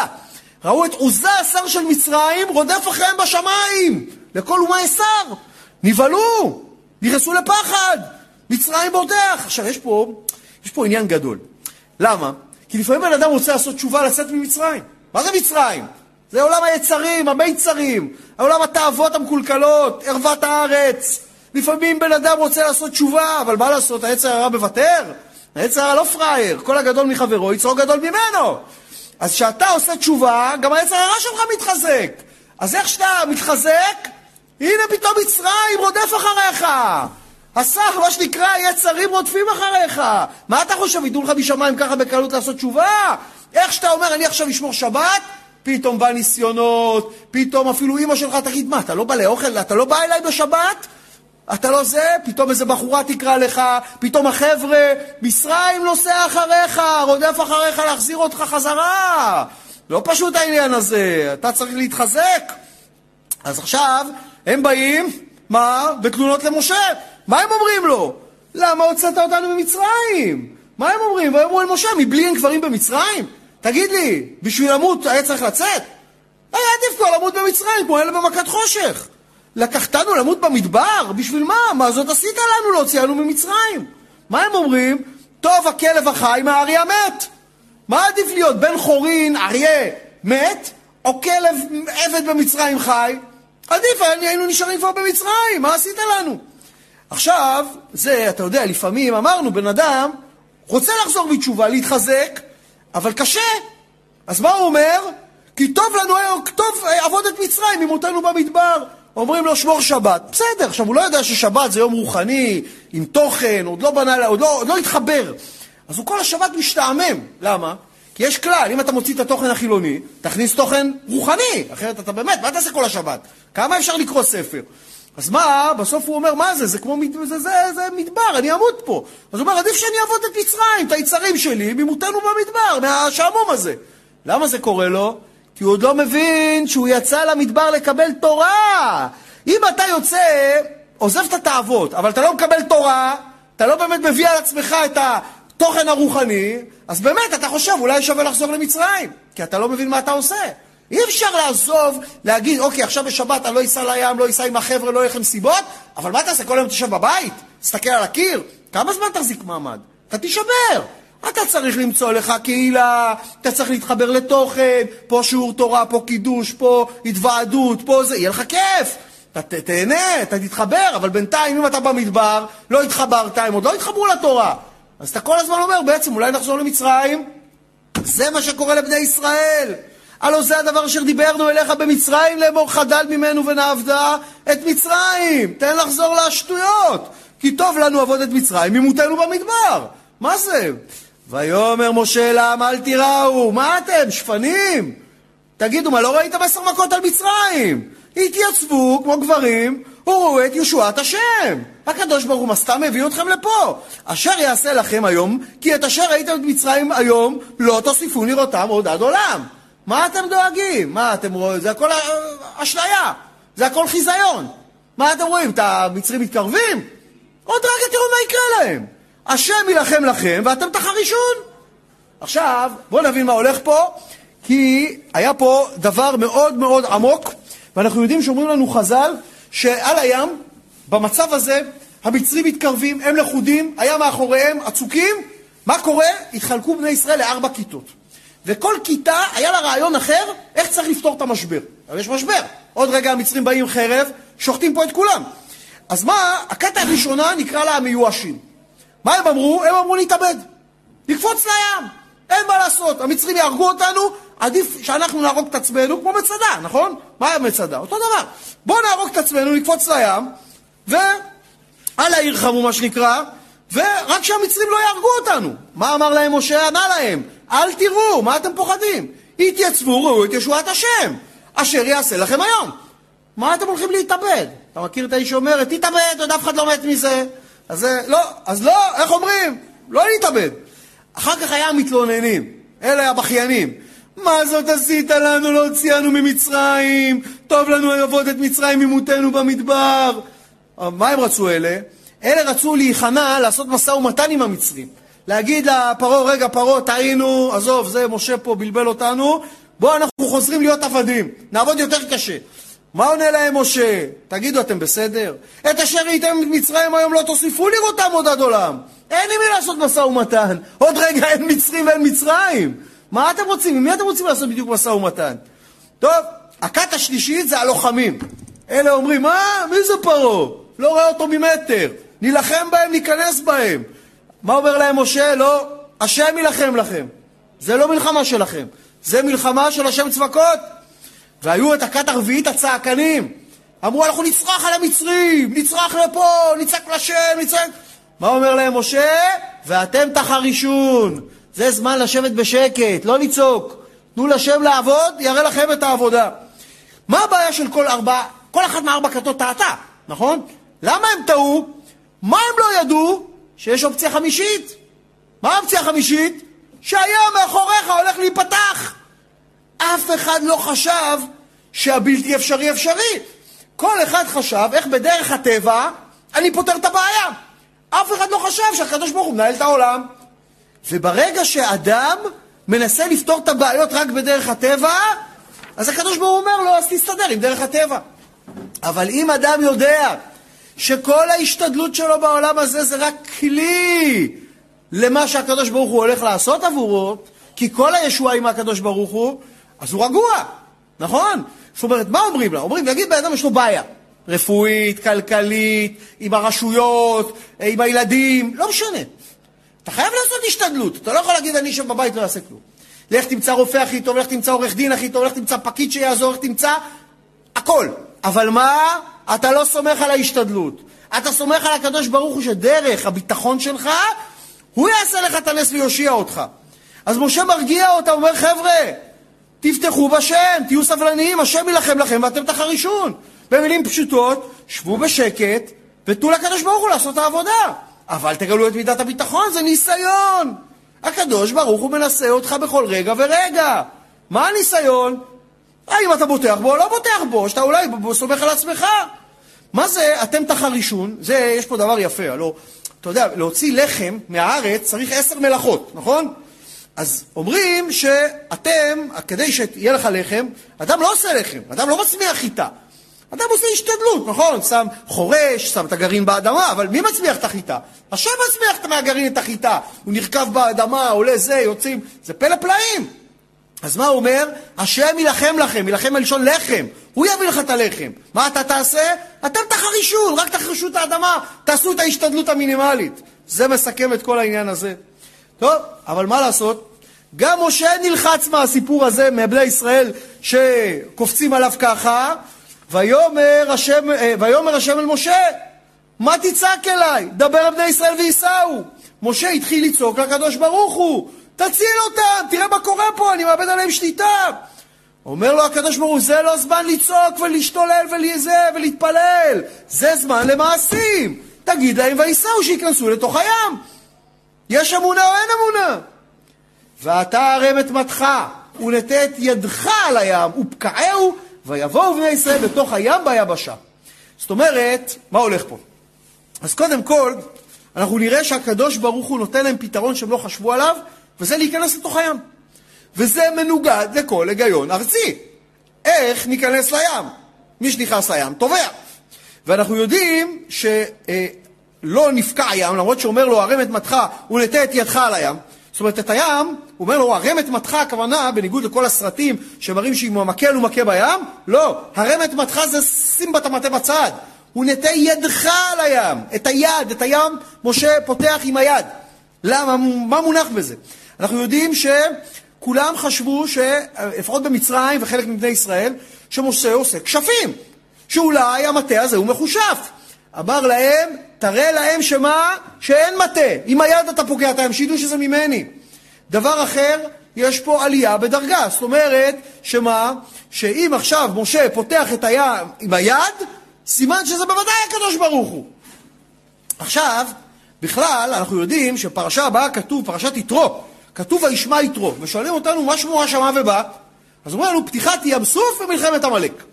מה כל כך מיוחד בפתיחת ים סוף? מה עשר מכות על מצרים? לא, לא שכנע אותך לבוא להצטרף לבני ישראל. פתיחת ים סוף, למה? כי את המכות על מצרים עשו עם המטה, ופתיחת ים סוף עשה עם היד. אז הוא אמר, אה, זה עשה עם היד? אם ככה זה באמת מהאלוקים. עכשיו, בוא נראה. הוא אומר לו, אל תדאג, יש גם תוכנית. מה הוא אומר לו? אומר לו, ואני הנני מחזק את לב מצרים, ויבואו אחריהם, ויכבדה בפרעה בכל חילו, ברכבו ופרשיו, וידעו מצרים כי אני השם ויכבדי בפרעה ברכבו ופרשיו. עכשיו, בינתיים המצרים מתקרבים. הים עוד לא נפתח, רק uh, התחיל תהליך. אז בינתיים צריך לעצור את המצרים. איך עוצרים את המצרים? היה לפני בני ישראל עמוד ענן, עוד היה יום. ויסע מלאך האלוקים ההולך לפני המחנה, עמוד הענן, לפני מחנה ישראל, וילך מאחריהם. זאת אומרת, כבר הגיע בין הארבעים. אז עמוד הענן הלך, נעמד מול המצרים. ויסע עמוד הענן מפניהם, ויעמוד מאחריהם, ויבוא בין מחנה מצרים ובין מחנה ישראל. ויהי הענן והחושך, ויער את הלילה, ולא קרב זה אל זה כל הלילה. מה קרה? בדרך כלל אמרנו, בין הארבעים, היו מתחלפים עמוד האש עם עמוד הענן. עמוד הענן מסתלק, עמוד האש יורד. פה קרה דבר מעניין. עמוד הענן הלך מאחורי בני ישראל ולא הסתלק, וגם עמוד האש נעמד שמה. עמוד האש נעמד בצד של בני ישראל, העיר להם, עמוד הענן בצד של המצרים עשה להם חושך. אומרים שזה היה היום השביעי של מכת חושך, כי במצרים היה רק שש ימים, שישה ימים של מכת חושך. איך? כי כתוב ככה, מה? ויעמוד מאחריהם, ויבוא בין מחנה מצרים ובין מחנה ישראל, ויהי הענן והחושך, ויער את הלילה. זאת אומרת, למצרים היה חושך, ולבני ישראל היה אור. והמצרים מנסים לראות חצים, לראות אבנים, הכל, והענן מגן על עם ישראל, קולט את כל החצים האלה, ולא מאפשר להם לפגוע בעם ישראל. כל הלילה. זאת אומרת, בינתיים בני ישראל רואים נס ראשון, הם מוגנים. ויית משה את ידו על הים, עם היד, ויולך השם את הים ברוח קדים, והרוח מזרחית חזקה, כל הלילה, כל הלילה גלים, סערה, וישם את הים לחורבה, ויבקעו המים. מה זה לחורבה? חורבה זה יבשה. זאת אומרת, וישם את הים לחורבה, ליבשה. חורבה זה גם אותיות חרב השם. זאת אומרת שמה? שחרב השם. עכשיו, מה קרה? ויבקעו המים. בואו נראה מה הולך פה. הלוא פה בוודאי שיש פה נס שהוא לא כדרך הטבע. מה זה טבע? הטבע זה מבא מהמילה הטבעה. כשם שאדם טובע מטבע בחותם, ככה הקדוש ברוך הוא הטביע חוקים בבריאה. אחד החוקים שמים לא עומדים. מים, הופ, אם יש כוס הם עומדים. אבל אם עכשיו אני אטה את הכוס, המים יישפכו. והנה הקדוש ברוך הוא, מה זה נס? נס מוגדר שהקדוש ברוך הוא שובר את החוקים שהוא עצמו טבע. למה הקדוש ברוך הוא עושה את זה? הוא לא אוהב לעשות את זה. הוא עושה את זה במקרים מאוד חריגים, ומסיבה שהוא צריך להשאיר רושם לדורות. או יש כל מיני סיבות. במקום הזה יש עניין לעשות נס כדי שמה? כדי שבני ישראל להתחיל להכשיר את הלבבות למתן תורה. אז עכשיו, מה קורה פה? הקדוש ברוך הוא שובר את הטבע, והופך את המים לקירות מים, תכף נראה כמה קירות היו שם, כדי מה? כדי שבני ישראל יקבלו את התובנה שהקדוש ברוך הוא באמת הוא זה שמנהל את העולם, ולהתחיל להכשיר את הלבבות למתן תורה. אז מוליך את הים בכל הזה, ואז כתוב ויבקעו המים. ושאלה, למה לא כתוב ויבקע הים? למה כתוב ויבקעו המים? אומרים לנו חז"ל, לא רק ים סוף נבקע, כל המים בעולם נבקעו. בגלל זה כתוב ויבקעו המים ולא ויבקע הים. אישה הייתה עושה ספונג'ה, הדלי נבקעו המים לשתיים. מישהו אכל מרק, נבקע לו המרק לשתיים. מישהו הלך לדוג בכנרת, הכנרת נבקעה לשתיים. כל המים בעולם נבקעו. למה? שכל אומות העולם ידעו שעכשיו הקדוש ברוך הוא עושה נס לבני ישראל ומוציא אותם מארץ מצרים. איך יודעים את זה? שעתידים לבוא המרגלים ליריחו ולהיות אצל רחב שמה ביהושע פרק ב', מה תגיד להם רחב? אנחנו פחדנו פחד מוות ששמענו שאתם באים, למה? כי שמענו את אשר הוביש השבט בים סוף מפניכם, בצאתכם ממצרים. איך שמעתם? כי כל המים שבעולם נפקעו, מזה הם שמעו. עכשיו, הולכים להיות פה כמה פסוקים שאומרים לנו שזה שם קדוש, זה שם שנקרא שם אה, עין ב', שם 72 אותיות, שזה מתחבא בפסוקים, וישא מלאך השם האלוקים ההולך לפני המחנה ישראל וילך מאחוריהם, ויישא עמוד הענן מפניהם ויעמוד מאחוריהם, ויבוא בין מחנה מצרים ובין מחנה ישראל, כל הפסוקים האלה שאני לא אקרא אותם שוב, יש פה 72 שמות, ש... אה, אותיות שיוצר שם קדוש של הקדוש ברוך הוא, וזה הצופן שאיתו נפקע הים. אין לנו הבנה בזה, אבל אנחנו רק יודעים שזה פה הפסוקים האלה. ועכשיו, השאלה איך נפקע הים. מה גרם לים להיבקע? ואנחנו נראה שיש בחז"ל כמה דעות. דעה אחת, אנחנו יודעים שמה? שאומרים לנו במסכת סוטה ל"ז, זה אומר, אני אראה תחילה לים. וזה אומר, אני אראה תחילה לים. זאת אומרת, התחילו להגיד, אוקיי, מי נכנס ראשון? קפץ נחשון בן עמינדב וירד לים תחילה. נחשון בן עמינדב, משבט יהודה, עוד לא נפתח הים. הוא אמר, הקדוש ברוך הוא אמר להיכנס לים, אני נכנס לים. זוזו. נכנס למים, לא נפקעו המים. הגיעו למים לכאן, לא נכנס, לא. הגיעו למים לכאן, לא. הגיעו המים לכאן, כבר אין לו זה, לא. עברו את האף, נפתח הים. למה? להראות לך מה כוחה של השתדלות. בכלל אומרים שקשה זיווגו של אדם כקריאת ים סוף, נכון? אחד ההסברים ששמעתי, שמה? שבשידוכים אתה צריך להתפשר, נכון? למה? כי נכנס, הגיעו לו המים לכאן, לא נפקע הים. הגיעו לכאן, לא. הגיעו לאף, עברו את האף, נפקע הים, נכון? מה היה קורה אם הוא היה מוריד קצת האף? הים היה נפקע יותר מהר. אז תוריד את האף, תמצא את השידוך יותר מהר. אז זה כקריאת ים סוף. עכשיו, הסבר אחר. מה זה זה? שהים נפקע בזכות מה? בזכות ברית המילה. למה בזכות ברית המילה? בואו נראה. שאומרים לנו במדרש, שמעון התימני אומר, בזכות המילה אני אקרא את הים שנאמר, אם לא בריתי יומם ולילה, חוקות שמיים בארץ לא שמתי. בריתי, בזכות הברית. שמה? מה זה חוקות שמיים? זה ברית המילה. בכלל יש פה רמז. אבל תכף יש שירת הים שמתחילה במילים, אז ישיר משה. אז בגימטריה א' וז', שמונה. שמונה זה ברית מילה, ביום השמיני, נכון? בזכות זה. אז הוא אומר, אה, בזכות המילה, אז שמונה ישיר משה. דבר אחר, אומרים לנו במחילתא דרשב"י, לגוזר ים סוף לגזרים, כמו שנאמר בתהילים, אל תגיד לגזרים, אלא לגוזר ים סוף לגוזרים. אלה שעשו ברית מילה, להם נפתח הים. הסבר אחר למה נפתח הים, בזכות מי? בזכות ארונו של יוסף. למה נפתח היה לו? הארון של יוסף הצדיק היה שם, נכון? למה? כתוב בזוהר, נכון? כתוב, הים רעב וינוס, נכון? מה, זה לא, זה מתהילים, כתוב, הים ראה וינוס, תהילים קי"ד, נכון? מה ראה הים וינוס? אומר לנו בזוהר, ראה ארונו של יוסף, ראה וברח מפניו. למה ארונו של יוסף בוקע את הים? כי גם על יוסף נאמר בבראשית ל"ט, וינוס ויצא החוצה. יוסף נס מפני אשת פוטיפר, לא רצה לעבור את העבירה. אתה נסת מפני העבירה, הים ינוס מפניך. וינוס ויצא החוצה, מה זה ויצא? ראשי תיבות. וירא יוסף צלם אביו, שראה את הדמות של אבא שלו, ותפס את הרגליים ורץ. אז אותו דבר, אתה נסת, הים ינוס. עוד דבר, למה נפקע הים? בזכות אברהם אבינו. איך בזכות אברהם אבינו? מה כתוב על אברהם? ויבקע עצי עולה. מה כתוב על הים? ויבקעו המים. בזכות אברהם שביקע עצי עולה לעקדה, בזכות זה נפקעו המים, בזכות הפקיעה הזאת נפקע זה. הכל מידה כנגד מידה. דבר נוסף, זה התנאי שעשה הקדוש ברוך הוא עם הים מששת ימי בראשית. מה כתוב בזוהר? רבי יצחק אומר, בשעה שקרבו ישראל על הים, קרא הקדוש ברוך הוא אל השר הממונה על הים. לכל כוח בטבע יש שר. הקדוש ברוך הוא קורא לשר של הים, ההוא בא לקדוש ברוך הוא, כן המפקד, מה אתה זה? אמר לו, בשעה שעשיתי את העולם, פקדתי אותך על הים. קיבלת את הג'וב. ואמר לו, ויש לי תנאי עם הים. יש לי תנאי עם הים. מה התנאי? שיבקעו מימיו לפני בניי. עתה הגיע הזמן שיעברו בניי בתוך הים, הגיע הזמן הזה. ואחר כך כתוב, וישוב הים לפנות בוקר לאיתנו. מהו לאיתנו? לתנאו. איתנו זה תנאו. שמה? שהיה לו לקדוש ברוך הוא את התנאי הזה עם הים, שיבקע בפני בני ישראל שיגיעו אליו. שזה אומר לנו אה, גם, ויית משה את ידו על הים וישוב הים לפנות בוקר לאיתנו, אז מה אומר לנו הבעל טורים? איתנו אותיות תנאיו. אם ככה, אנחנו רואים שיש פה, מראש הקדוש ברוך הוא תכנן את זה. דבר נוסף, למה נפקע הים? בזכות שבני ישראל לא קלקלו באריות במצרים.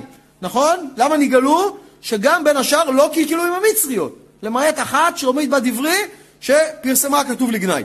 אבל, מה המונח בזה? אז למה נפקעו המים בפניהם? אנחנו יודעים שיש לנו ארבעה יסודות, נכון? יסוד העפר, המים, הרוח והאש, נכון? עכשיו, כל יסוד זה מידה אחרת של קלקול. העפר זה עצלות, הכבדות, הרצון, מה שנקרא, לא לעשות. המים זה יסוד התאוות. למה? כי תמיד יש לך, אתה לוקח מלון, איפה תיקח אותו? על המים, שם זה התאווה.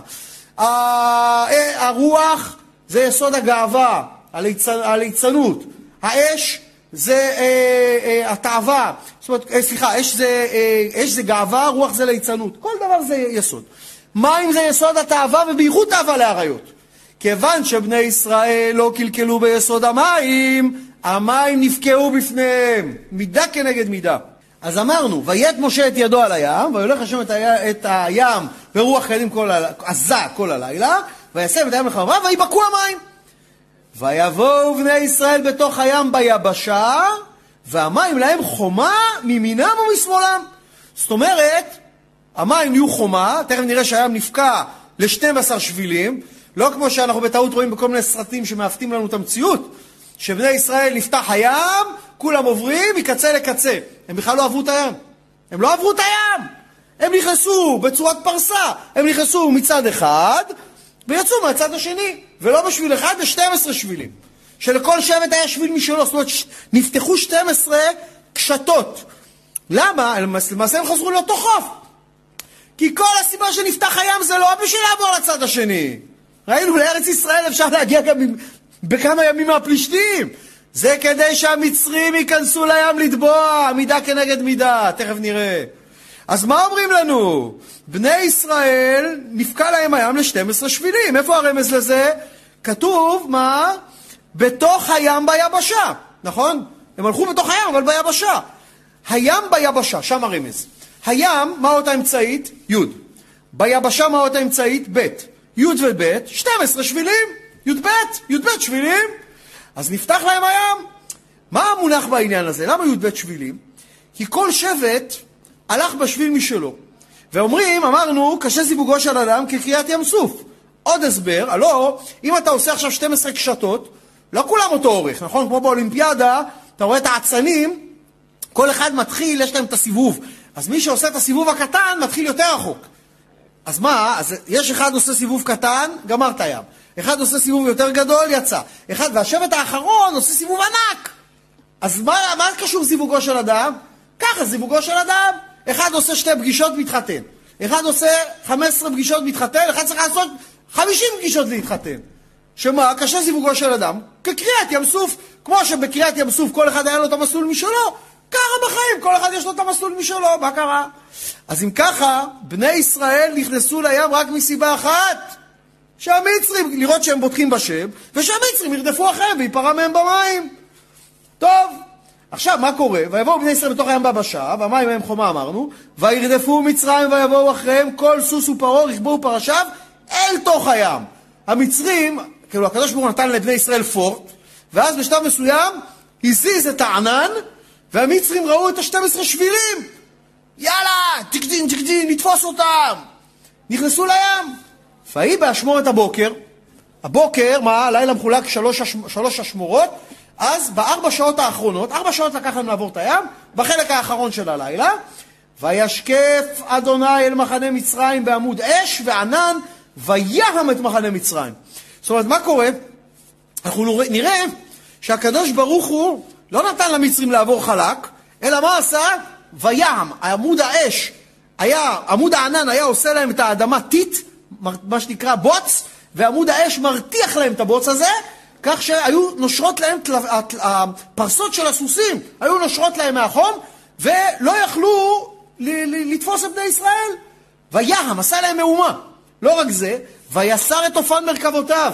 כל המרכבות שלהם נשברו על הסלעים, והאנשים שהיו למרכבות, עם נשברים הגלגלים, מתחילים לקפוץ, כל האיברים שלהם התפרקו. וינהגהו בכבדות. לא יכלו לרדוף כמו שצריך, כל ה... אתה יודע, בבוץ המרכבה לא סוחבת. ויאמר מצרים, המצרים קלטו, יש פה עניין, אנוסה מפני ישראל, כי השם נלחם להם במצרים. הם הבינו שזה לא דבר כדרך הטבע, שהם אמרו לה, אני אנוס, זה לא, אנחנו לא מצליחים פה כלום. עכשיו, ויאמר השם אל משה, עכשיו בני ישראל כבר יצאו בינתיים, חזרו לאותו חוף, עשו פרסה. נטה את ידך, עוד פעם את היד, לא את המטה, על הים, וישובו המים על המצרים, על מצרים ועל רכבו ועל פרשיו. עכשיו מה? סגור עליהם את הים. ויית משה את ידו על הים, וישוב הים לפנות בוקר לאיתנו, ומצרים נסים לקראתו. מה זה לקראתו? ניסו לברוח, אבל הוא התחיל להיסגר מאחוריהם. אז נשים לקראתו, כי הוא נסגר עליהם, לא היה להם סיכוי. וינער אדוני את מצרים בתוך הים. הם התחילו לעלות, לרדת, לעלות, לרדת, תכף נראה איך. וישובו המים ויכסו את הרכב ואת הפרשים, לכל חיל פרעה הבאים אחריהם בים, לא נשאר בהם עד אחד. בואו עכשיו נראה מה היה פה, כי היו פה הרבה מאוד דברים, וכתוב בתהילים, אזי עבר נפשנו המים הזדונים, ברוך השם שלא נתן לנו טרף לשיניהם. הנה אנחנו עכשיו מבינים על מה אפשר לייחס את הדבר הזה, ואנחנו רוצים להבין, אומרים לנו חז"ל, עשרה ניסים נעשו לבני ישראל בזמן שהם עברו את ים סוף. עשרה ניסים. מה? מה היו הניסים? אז בואו נראה, בואו נעבור קצת. קודם כל הים נפקע, אמרנו 12 קשתות. דבר שני, נכנסו בצד אחד, והלכו ויצאו באותו צד, נכון?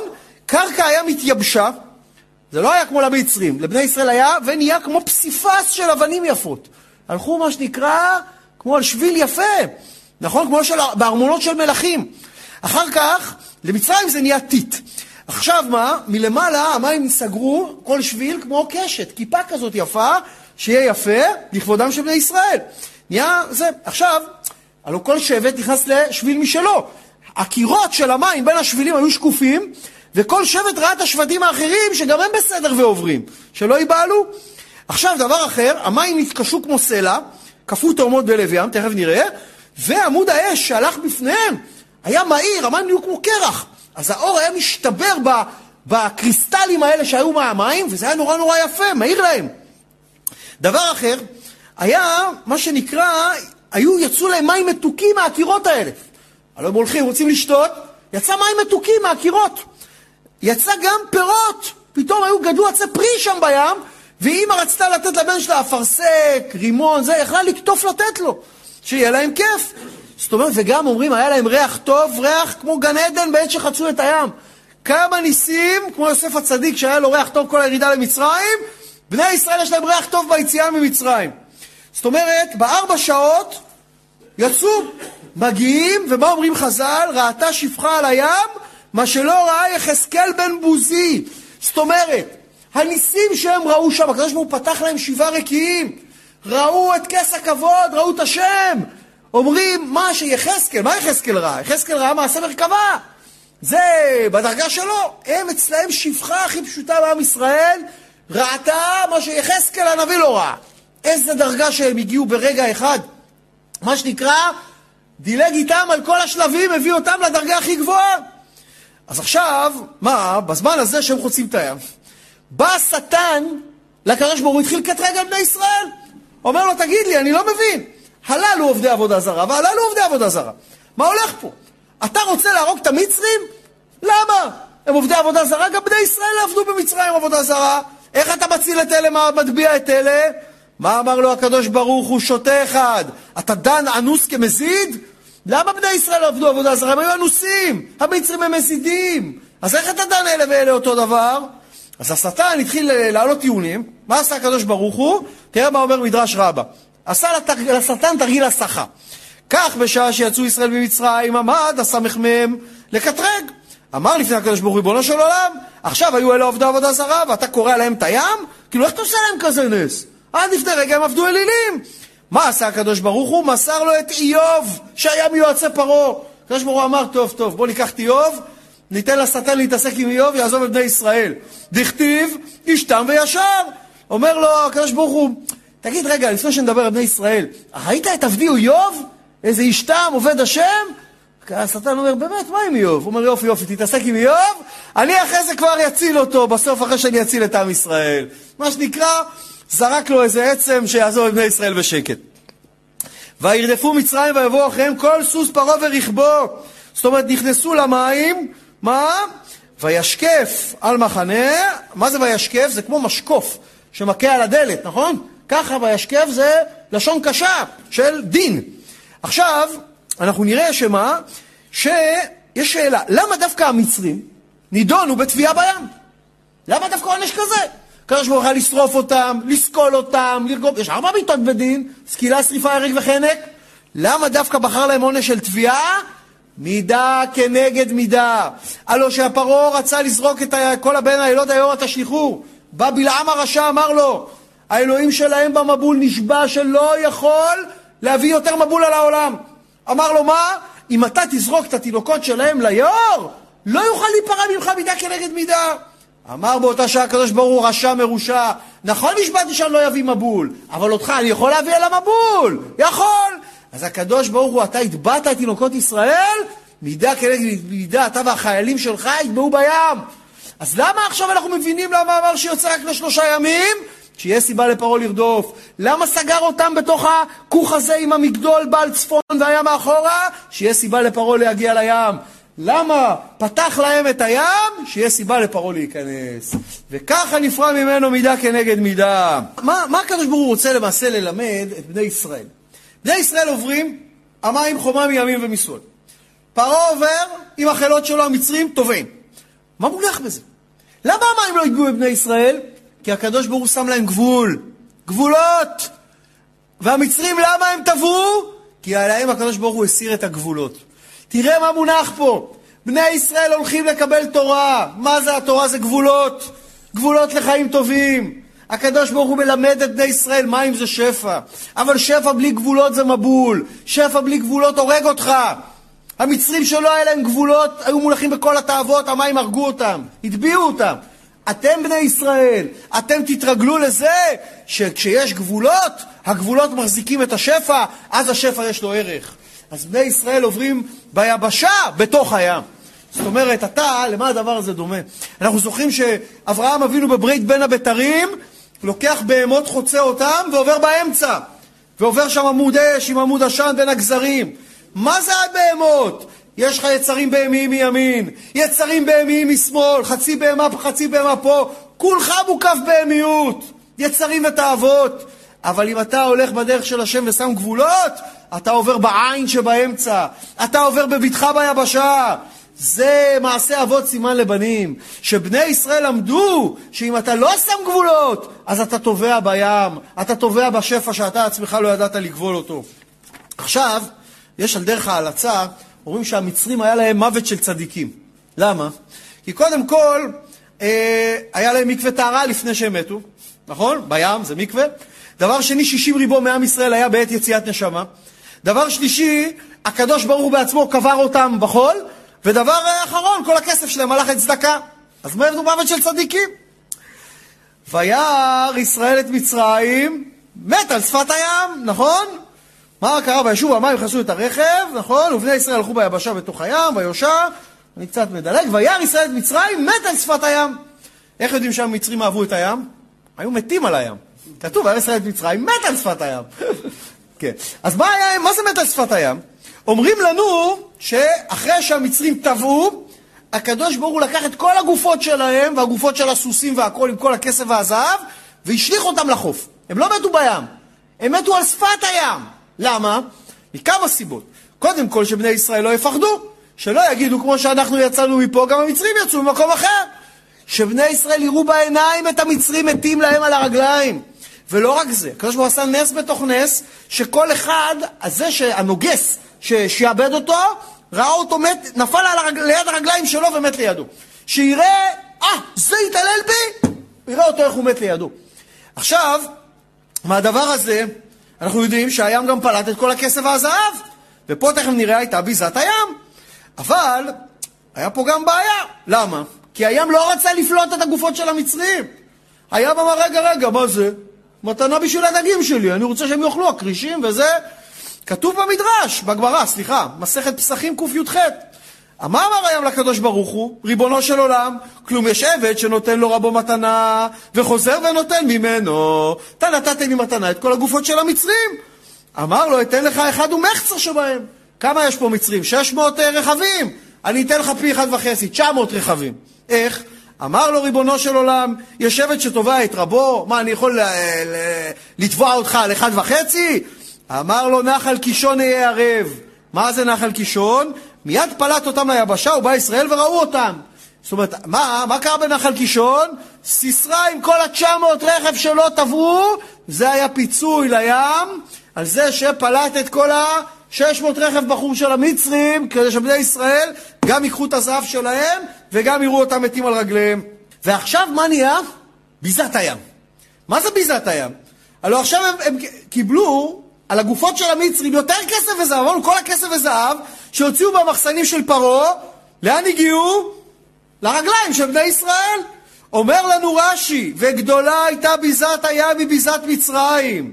זאת אומרת שמה? שכל מה שהסיעו, שהיו מאתרים את הסוסים ואת הזה ותכשיטים, כסף וזהב ואבנים טובות, היו ישראל מוצאים אותם בים. כתוב עכשיו מה? לא נשאר בהם עד אחד. מה זה עד אחד? מכל המצרים מי נשאר? רק אחד. פרעה. למה פרעה נשאר חי? כדי שהוא יחזור ויספר מה שהיה. יש הבדל אם יבוא עבד ויספר, ויש הבדל אם יבוא המלך, יגידו לו, איפה כל החיילים שלך? איפה לקחת את כל הצבא של מצרים? איפה? יגיד, הים בלע אותם. שהמלך יבוא זה גם יהיה בושה גדולה לפרעה, וגם יהיה אמיתי, כי המלך אומר את זה. אז את פרעה השאיר בחיים, למה? שפרעה, אתה אמרת מי השם אשר אשמע בקולו? עכשיו מה? וינער השם את מצרים בתוך הים. ים, תהפוך אותו, זה אותיות מי, נכון? י' מ' מ' י'. אתה אמרת מי? אז עכשיו יהיה לך בושה שכל הצבא שלך יטבע בים, מידה כנגד מידה. עכשיו כתוב מה? ויראו העם את השם, ויאמינו בהשם, הוא במשה עבדו. זאת אומרת, עכשיו, אחרי שחצו את הים, ואחרי שראו את הסוסים ואת הפרעה טובע בים, עכשיו מה? עכשיו הם האמינו, תודה רבה באמת. עכשיו הם ראו שיש ניסים. טוב, אז ישיר משה ובני ישראל את השירה הזאת להשם. ויאמרו לאמור, השירה להשם, כי גאו גאה סוס ורוחבו רמה בים. עכשיו מתחיל מה שנקרא שירת הים. כל יום אנחנו אומרים שירת הים. כל יום, ואני אומר עוד פעם, אמרו לנו שמה? שמי שאומר שירת הים בשמחה ובשירה, נמחלים לו עוונותיו. חשוב מאוד הדבר הזה. עכשיו, שירת הים היא רמז לתחיית המתים. איך יודעים? כי כתוב אז ישיר משה. ישיר, מה זה? באיזה זמן? עתיד. הייתי מצפה שיגיד אז שר משה. מה זה אז ישיר משה? שבתחיית המתים ישיר משה. זה רמז לתחיית המתים. למה? שהכל נאמר בלשון עתיד. עכשיו, מה אומרים? כי גאו גאה. כמה זה גאו גאה? זה ג' א' ה', ג' א' ה'. ג' א' ה' בגימטריה זה תשע. תשע ועוד תשע, שמונה עשרה. רמז לתפילת שמונה עשרה, גם יש פה. עכשיו, מה? סוס ורוחבו רמה בים. מה שבסוס? למה הסוסים של המצרים היו צריכים לתבוע גם כן? כי הסוס מה? הוא עזר לחייל לבוא לרדוף אחרי בני ישראל. הוא לא אשם, אבל הוא היה שותף לעבירה, אז הוא שותף לעונש. אז הסוס עם הרוכב שלו טבעו בים ביחד.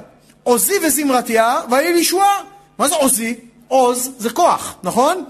אז עוזי וזמרתיה, זה, תשאיר לקדוש ברוך הוא, עוזי זאת התורה, שאני צריך לקבל, וזמרה יה ותהי לי לישועה. זאת אומרת, התורה שהיא הולכת להיות הכוח שלי בעולם הזה, היא הולכת להיות הישועה שלי מהיום והלאה.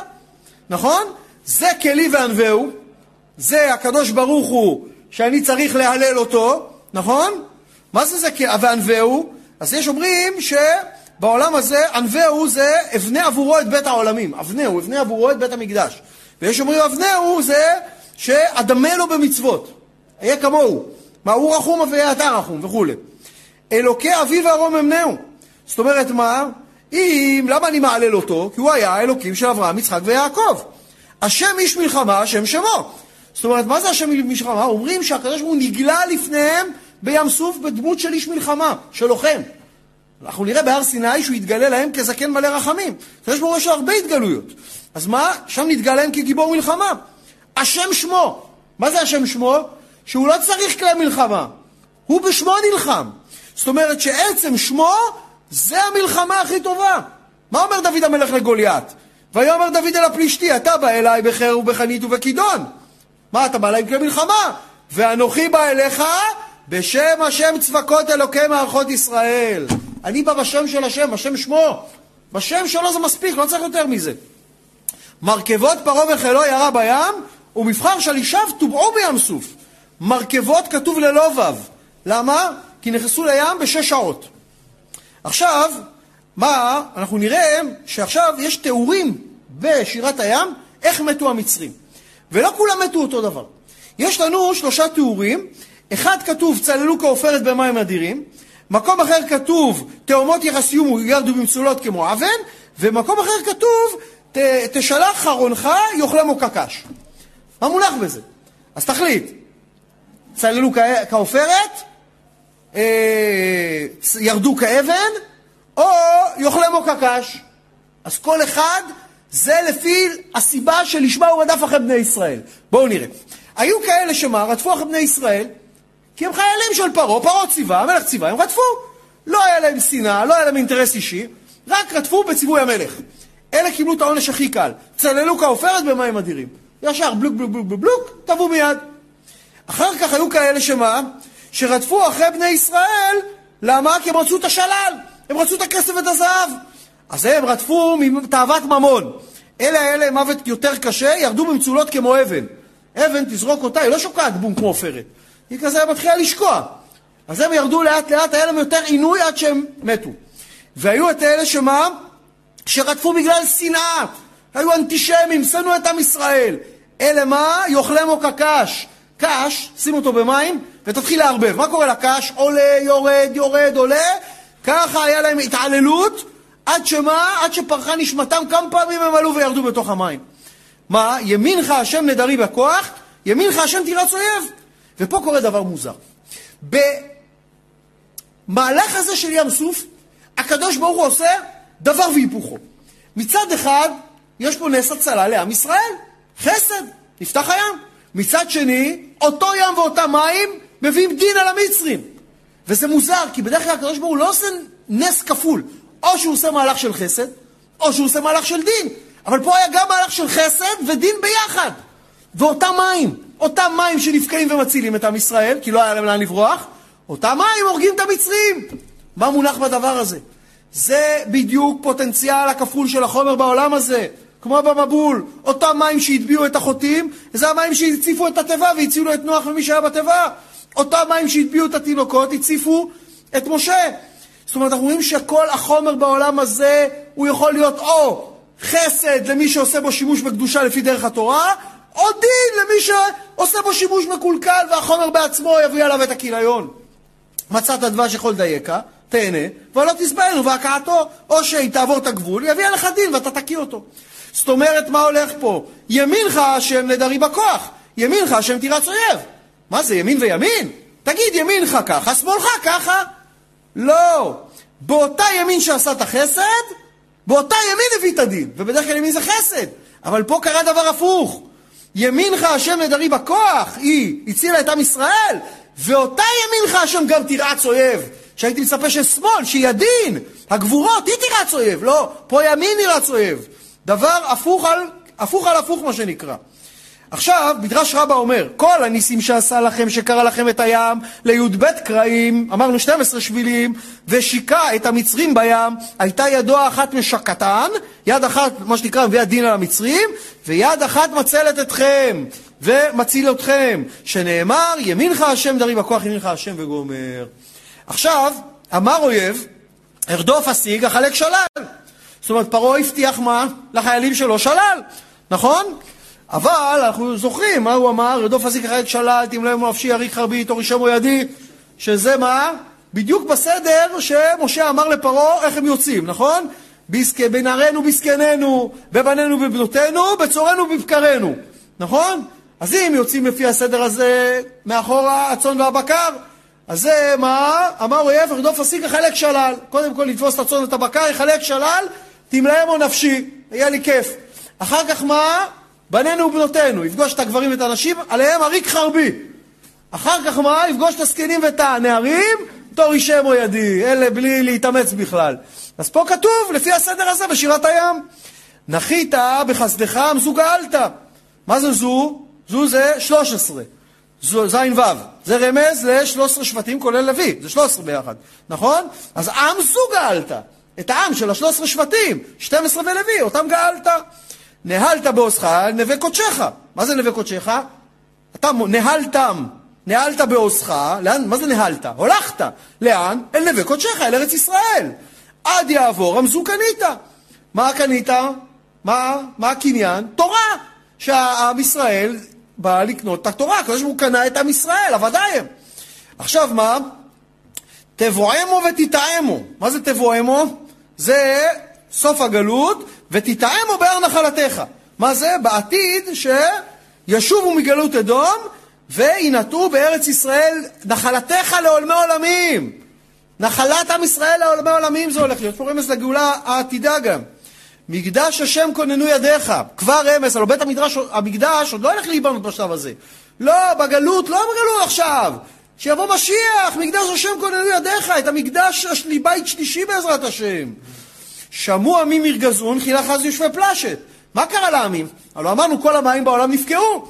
שמעו איך בני ישראל, ככה יצא להם הצלה כזאת והטביע את המצרים, חיל אחז, פחד, אחז יושבי פלשת. הפלישתים נבהלו. למה? הם אמרו עכשיו הם יבואו, יסגרו איתנו חשבון על זה שהרגנו את בני שבט אפרים לפני שלושים שנה. נבהלו מזה. אז נבהלו אלופי אדום. מה אתם נבהלים? אלי מואב יוחזי מורד. למה? הלוא אדום, כתוב אל תתגע, אסור לעשות להם כלום, וגם למואב אסור לעשות כלום, נכון? אז למה אדום ומואב נבהלו? אמרו, אנחנו לא יודעים, אולי עכשיו הם באים עלינו. הם עוד לא ידעו שאסור לעשות להם כלום. נמוגו כל יושבי כנען תיפול עליהם ממטה ופחד.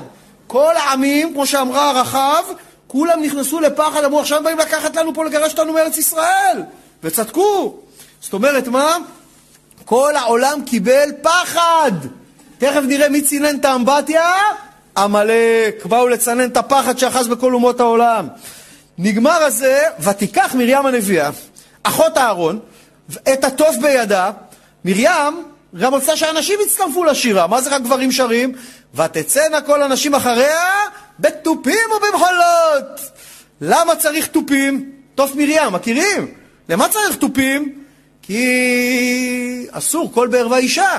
אי אפשר לשמוע שירת נשים. אז לקחו תופים שלא ישמעו את הנשים שרות. אז ילכו לשיר. עכשיו תגידו, מאיפה היה להם תופים? מאיפה היה להם תופים? תראה מה זה אמונה של מרים. למה התוף נקרא תוף מרים? כי כבר במצרים מרים הנביאה אמרה, עתיד הקדוש ברוך הוא לגאול אותנו. ואני כל כך מאמינה בזה, לקחה את החברות שלה ועשו תופים. שניגאל, אנחנו ננגן בתופים האלה. איזה אמונה, אה? זה כמו אדם, הוא יודע שהשנה הוא הולך להרוויח, הוא אומר, אני עוד לא יודע איך יהיה לך העסק. אבל אני אומר, השנה הקדוש ברוך הוא ישלח לי כסף, אני כבר עכשיו מעשר את מה שעוד לא הרווחתי. אה? כבר עכשיו נותן מעשר מראש. איך זה? זה מרים הנביאה. עכשיו, יש משפט מאוד לא ברור, ואנחנו רוצים להבין אותו כי יש פה משהו עמוק ביותר ולקח גדול מאוד לחיי הנישואים. כתוב ככה, ותן להם מרים, שירו להשם כי גאו גאה סוס ורוחבו רמה בים. מה מונח בזה? ותן להם מרים. אתם שמעתם שאלה? מה זה ותען? ענתה, נכון? פתאום כתוב, ותען להם מרים. מי שאל שאלה? והתשובה יותר מוזרה מהשאלה שלא שמענו. מה היא אומרת להם? שירו להשם. למה תשירו? כי גאו גאה סוס ורוחבו רמה בים. בסדר, מילא הרוחבו המצרים, אבל למה לשיר? גם הסוס טבע בים. מה אתה צריך לשיר שהסוס טבע עם הרוכב בים? מילא תגידי, ותאמר מרים, בואו תשירו, כי המצרים טבעו בים. ותען. ופה אני שואל, מה השאלה? מה השאלה?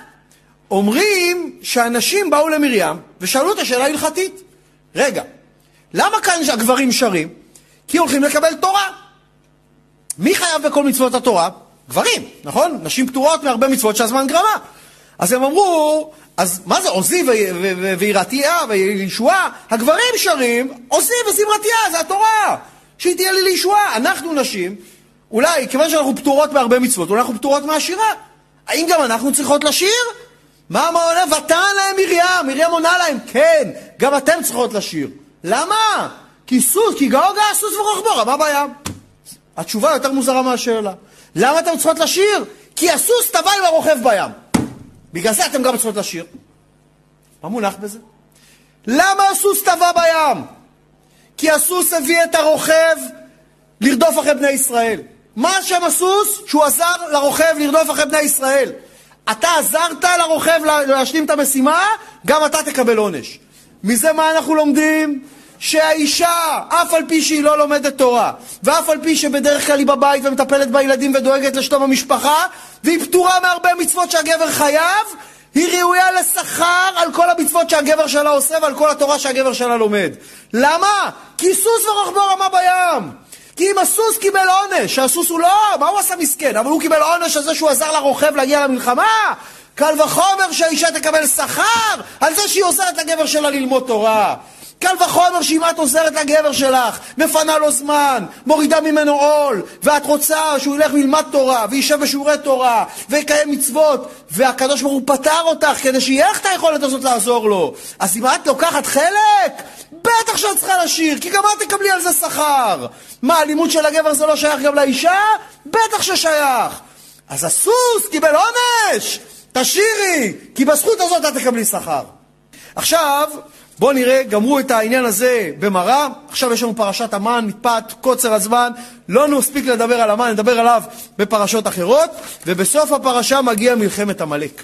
ומה מונח במלחמת עמלק? בני ישראל מגיעים למקום שנקרא רפידים. אומרים לנו, למה נקרא רפידים? כי רפו ידיהם מן התורה. שהיה להם, עמלק זה גימטריה ספק. התחילו להם להיות ספקות. אמרנו, היצר הרע, עוברים כמה ימים כבר, שוכח את המכות. ויבוא עמלק. מאיפה בא? פעם היינו בשיעור תורה, שאלו מה קרה ברפידים, מה היה ברפידים? מישהו אמר בסיס חיל האוויר. נכון, היה, אבל ברפידים היה מלחמת עמלק. מה מונח במלחמת עמלק? עמלק בא 400 פרסאות מרחוק מאוד, אלפי קילומטרים, מה? להילחם עם ישראל. מה זה הדבר הזה? לא מלחמה על רכוש ולא מלחמה על כבוד. מה הוא בא? כי לעמלק היה חשבון עם עם ישראל. לעמלק הוא היה, עמלק האיש, וכתוב ויבוא עמלק, הגיע הבן אדם שנקרא עמלק עם העם שלו.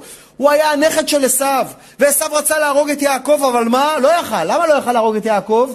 כי שלח את אה, אליפז, הבן שלו, ואליפז לא רצה להרוג את יעקב, רק לקח לו את הבגדים ואת הרכוש.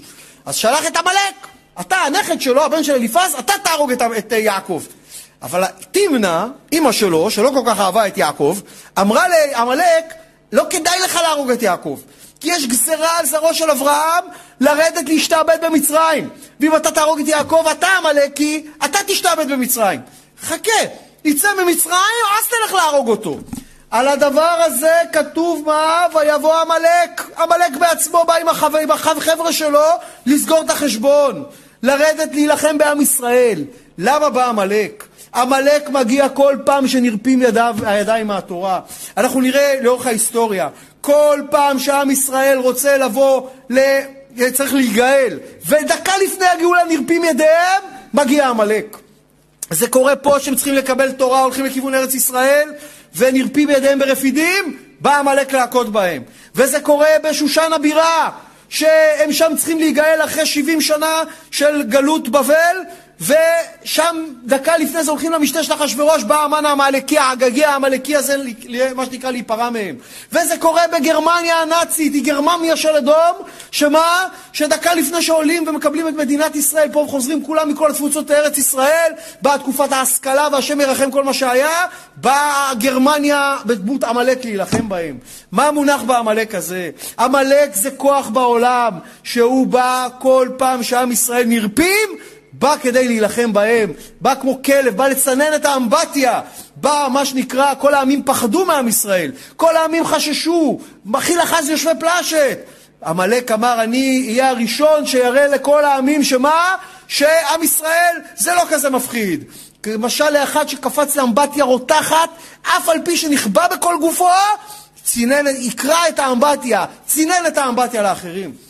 אומרים לנו על עמלק אשר קרחה בדרך, בא לקרר אותך, קרחה מלשון קרי. מה כתוב? אומר משה ליהושע, קח אתה אנשים, ומה? ותיקח את כולם ויילחם עם עמלק מחר. למה מחר? מחר זה הכוח שאומר לך כל הזמן, עמלק, תעשה מחר. כל דבר בקדושה, תעשה מחר. בכל מקרה, כתוב, ויחלוש יהושע את עמלק ואת עמו לפי חרב, יהושע מכה בעמלק, עומד משה על הצוק עם הידיים, מחזיקים לו את הידיים, אהרון וחור, כל פעם שידיו של משה עולות, מנצחים ישראל. יורדות, מנצח עמלק. מה מונח בזה? כל פעם שעם ישראל, מה שנקרא, אוחזים בתורה, קובר ישראל. כל פעם שנרפים ידיהם ידיהם מהתורה, הכוח עמלק בעולם יגבור עליהם. ועכשיו אנחנו נראה שבסופו של דבר מכים את עמלק. והקדוש ברוך הוא אומר, מה? אומר, אומר, ויאמר השם אל משה, כתוב את הזיכרון בספר ושים באוזני יהושע, כי מחו אמחה את זכר עמלק מתחת השמיים. שמה? שיש חשבון עם עמלק. שעמלק רוצה להילחם בשם. הוא עמלק לא רוצה שעם ישראל יקדשו את כל דבר שבקדושה בעולם הזה. אומר מה? כי יד על כס יה מלחמה להשם בעמלק מדור דור. מה זה כס יה? למה לא כתוב כי יד על כיסא י' כו' כס זה חצי מילה, ויה זה חצי מילה. שעד שעמלק יהיה בעולם, אין כיסאי שלם, אין הכיסא שלם ואין שמי שלם, אומר השם. כי למה? כי מלחמה להשם בעמלק מדור דור. מה זה דור דור? דלת ריש, דלת ריש. זה כמו שהאדם הראשון יצא מגן עדן, אמר לו הקדוש ברוך הוא, קוץ ודר דר תאכל. דר דר דור דור, זה כי הם רוצים להחליף דלת בריש. הם לא רוצים שיהיה השם אחד, הם רוצים שיהיה השם אחר. להחליף את הדלת בריש, מלחמה להשם בעמלק מדור דור. ואנחנו, יש לנו מה שנקרא כל דור את המלחמה הזאת באותו עמלק. ובעזרת השם אנחנו ננצח את העמלק הזה שבליבנו, ונזכה מהרה לגאולה האמיתית והשלמה, במהרה בימינו ממש. שיהיה השיעור הזה, קודם כל לרפואתה של אימא שלי, אה, אה, מרים בת רוזה רושקה, רפואתה מהרה, ולעילוי נשמתו של, פינח, של אה, הרב הצדיק שלנו, ברוך אברהם בן חיים יצחק צבי, ולזכות הזאת שכל עם ישראל יעשו תשובה, אמן ואמן.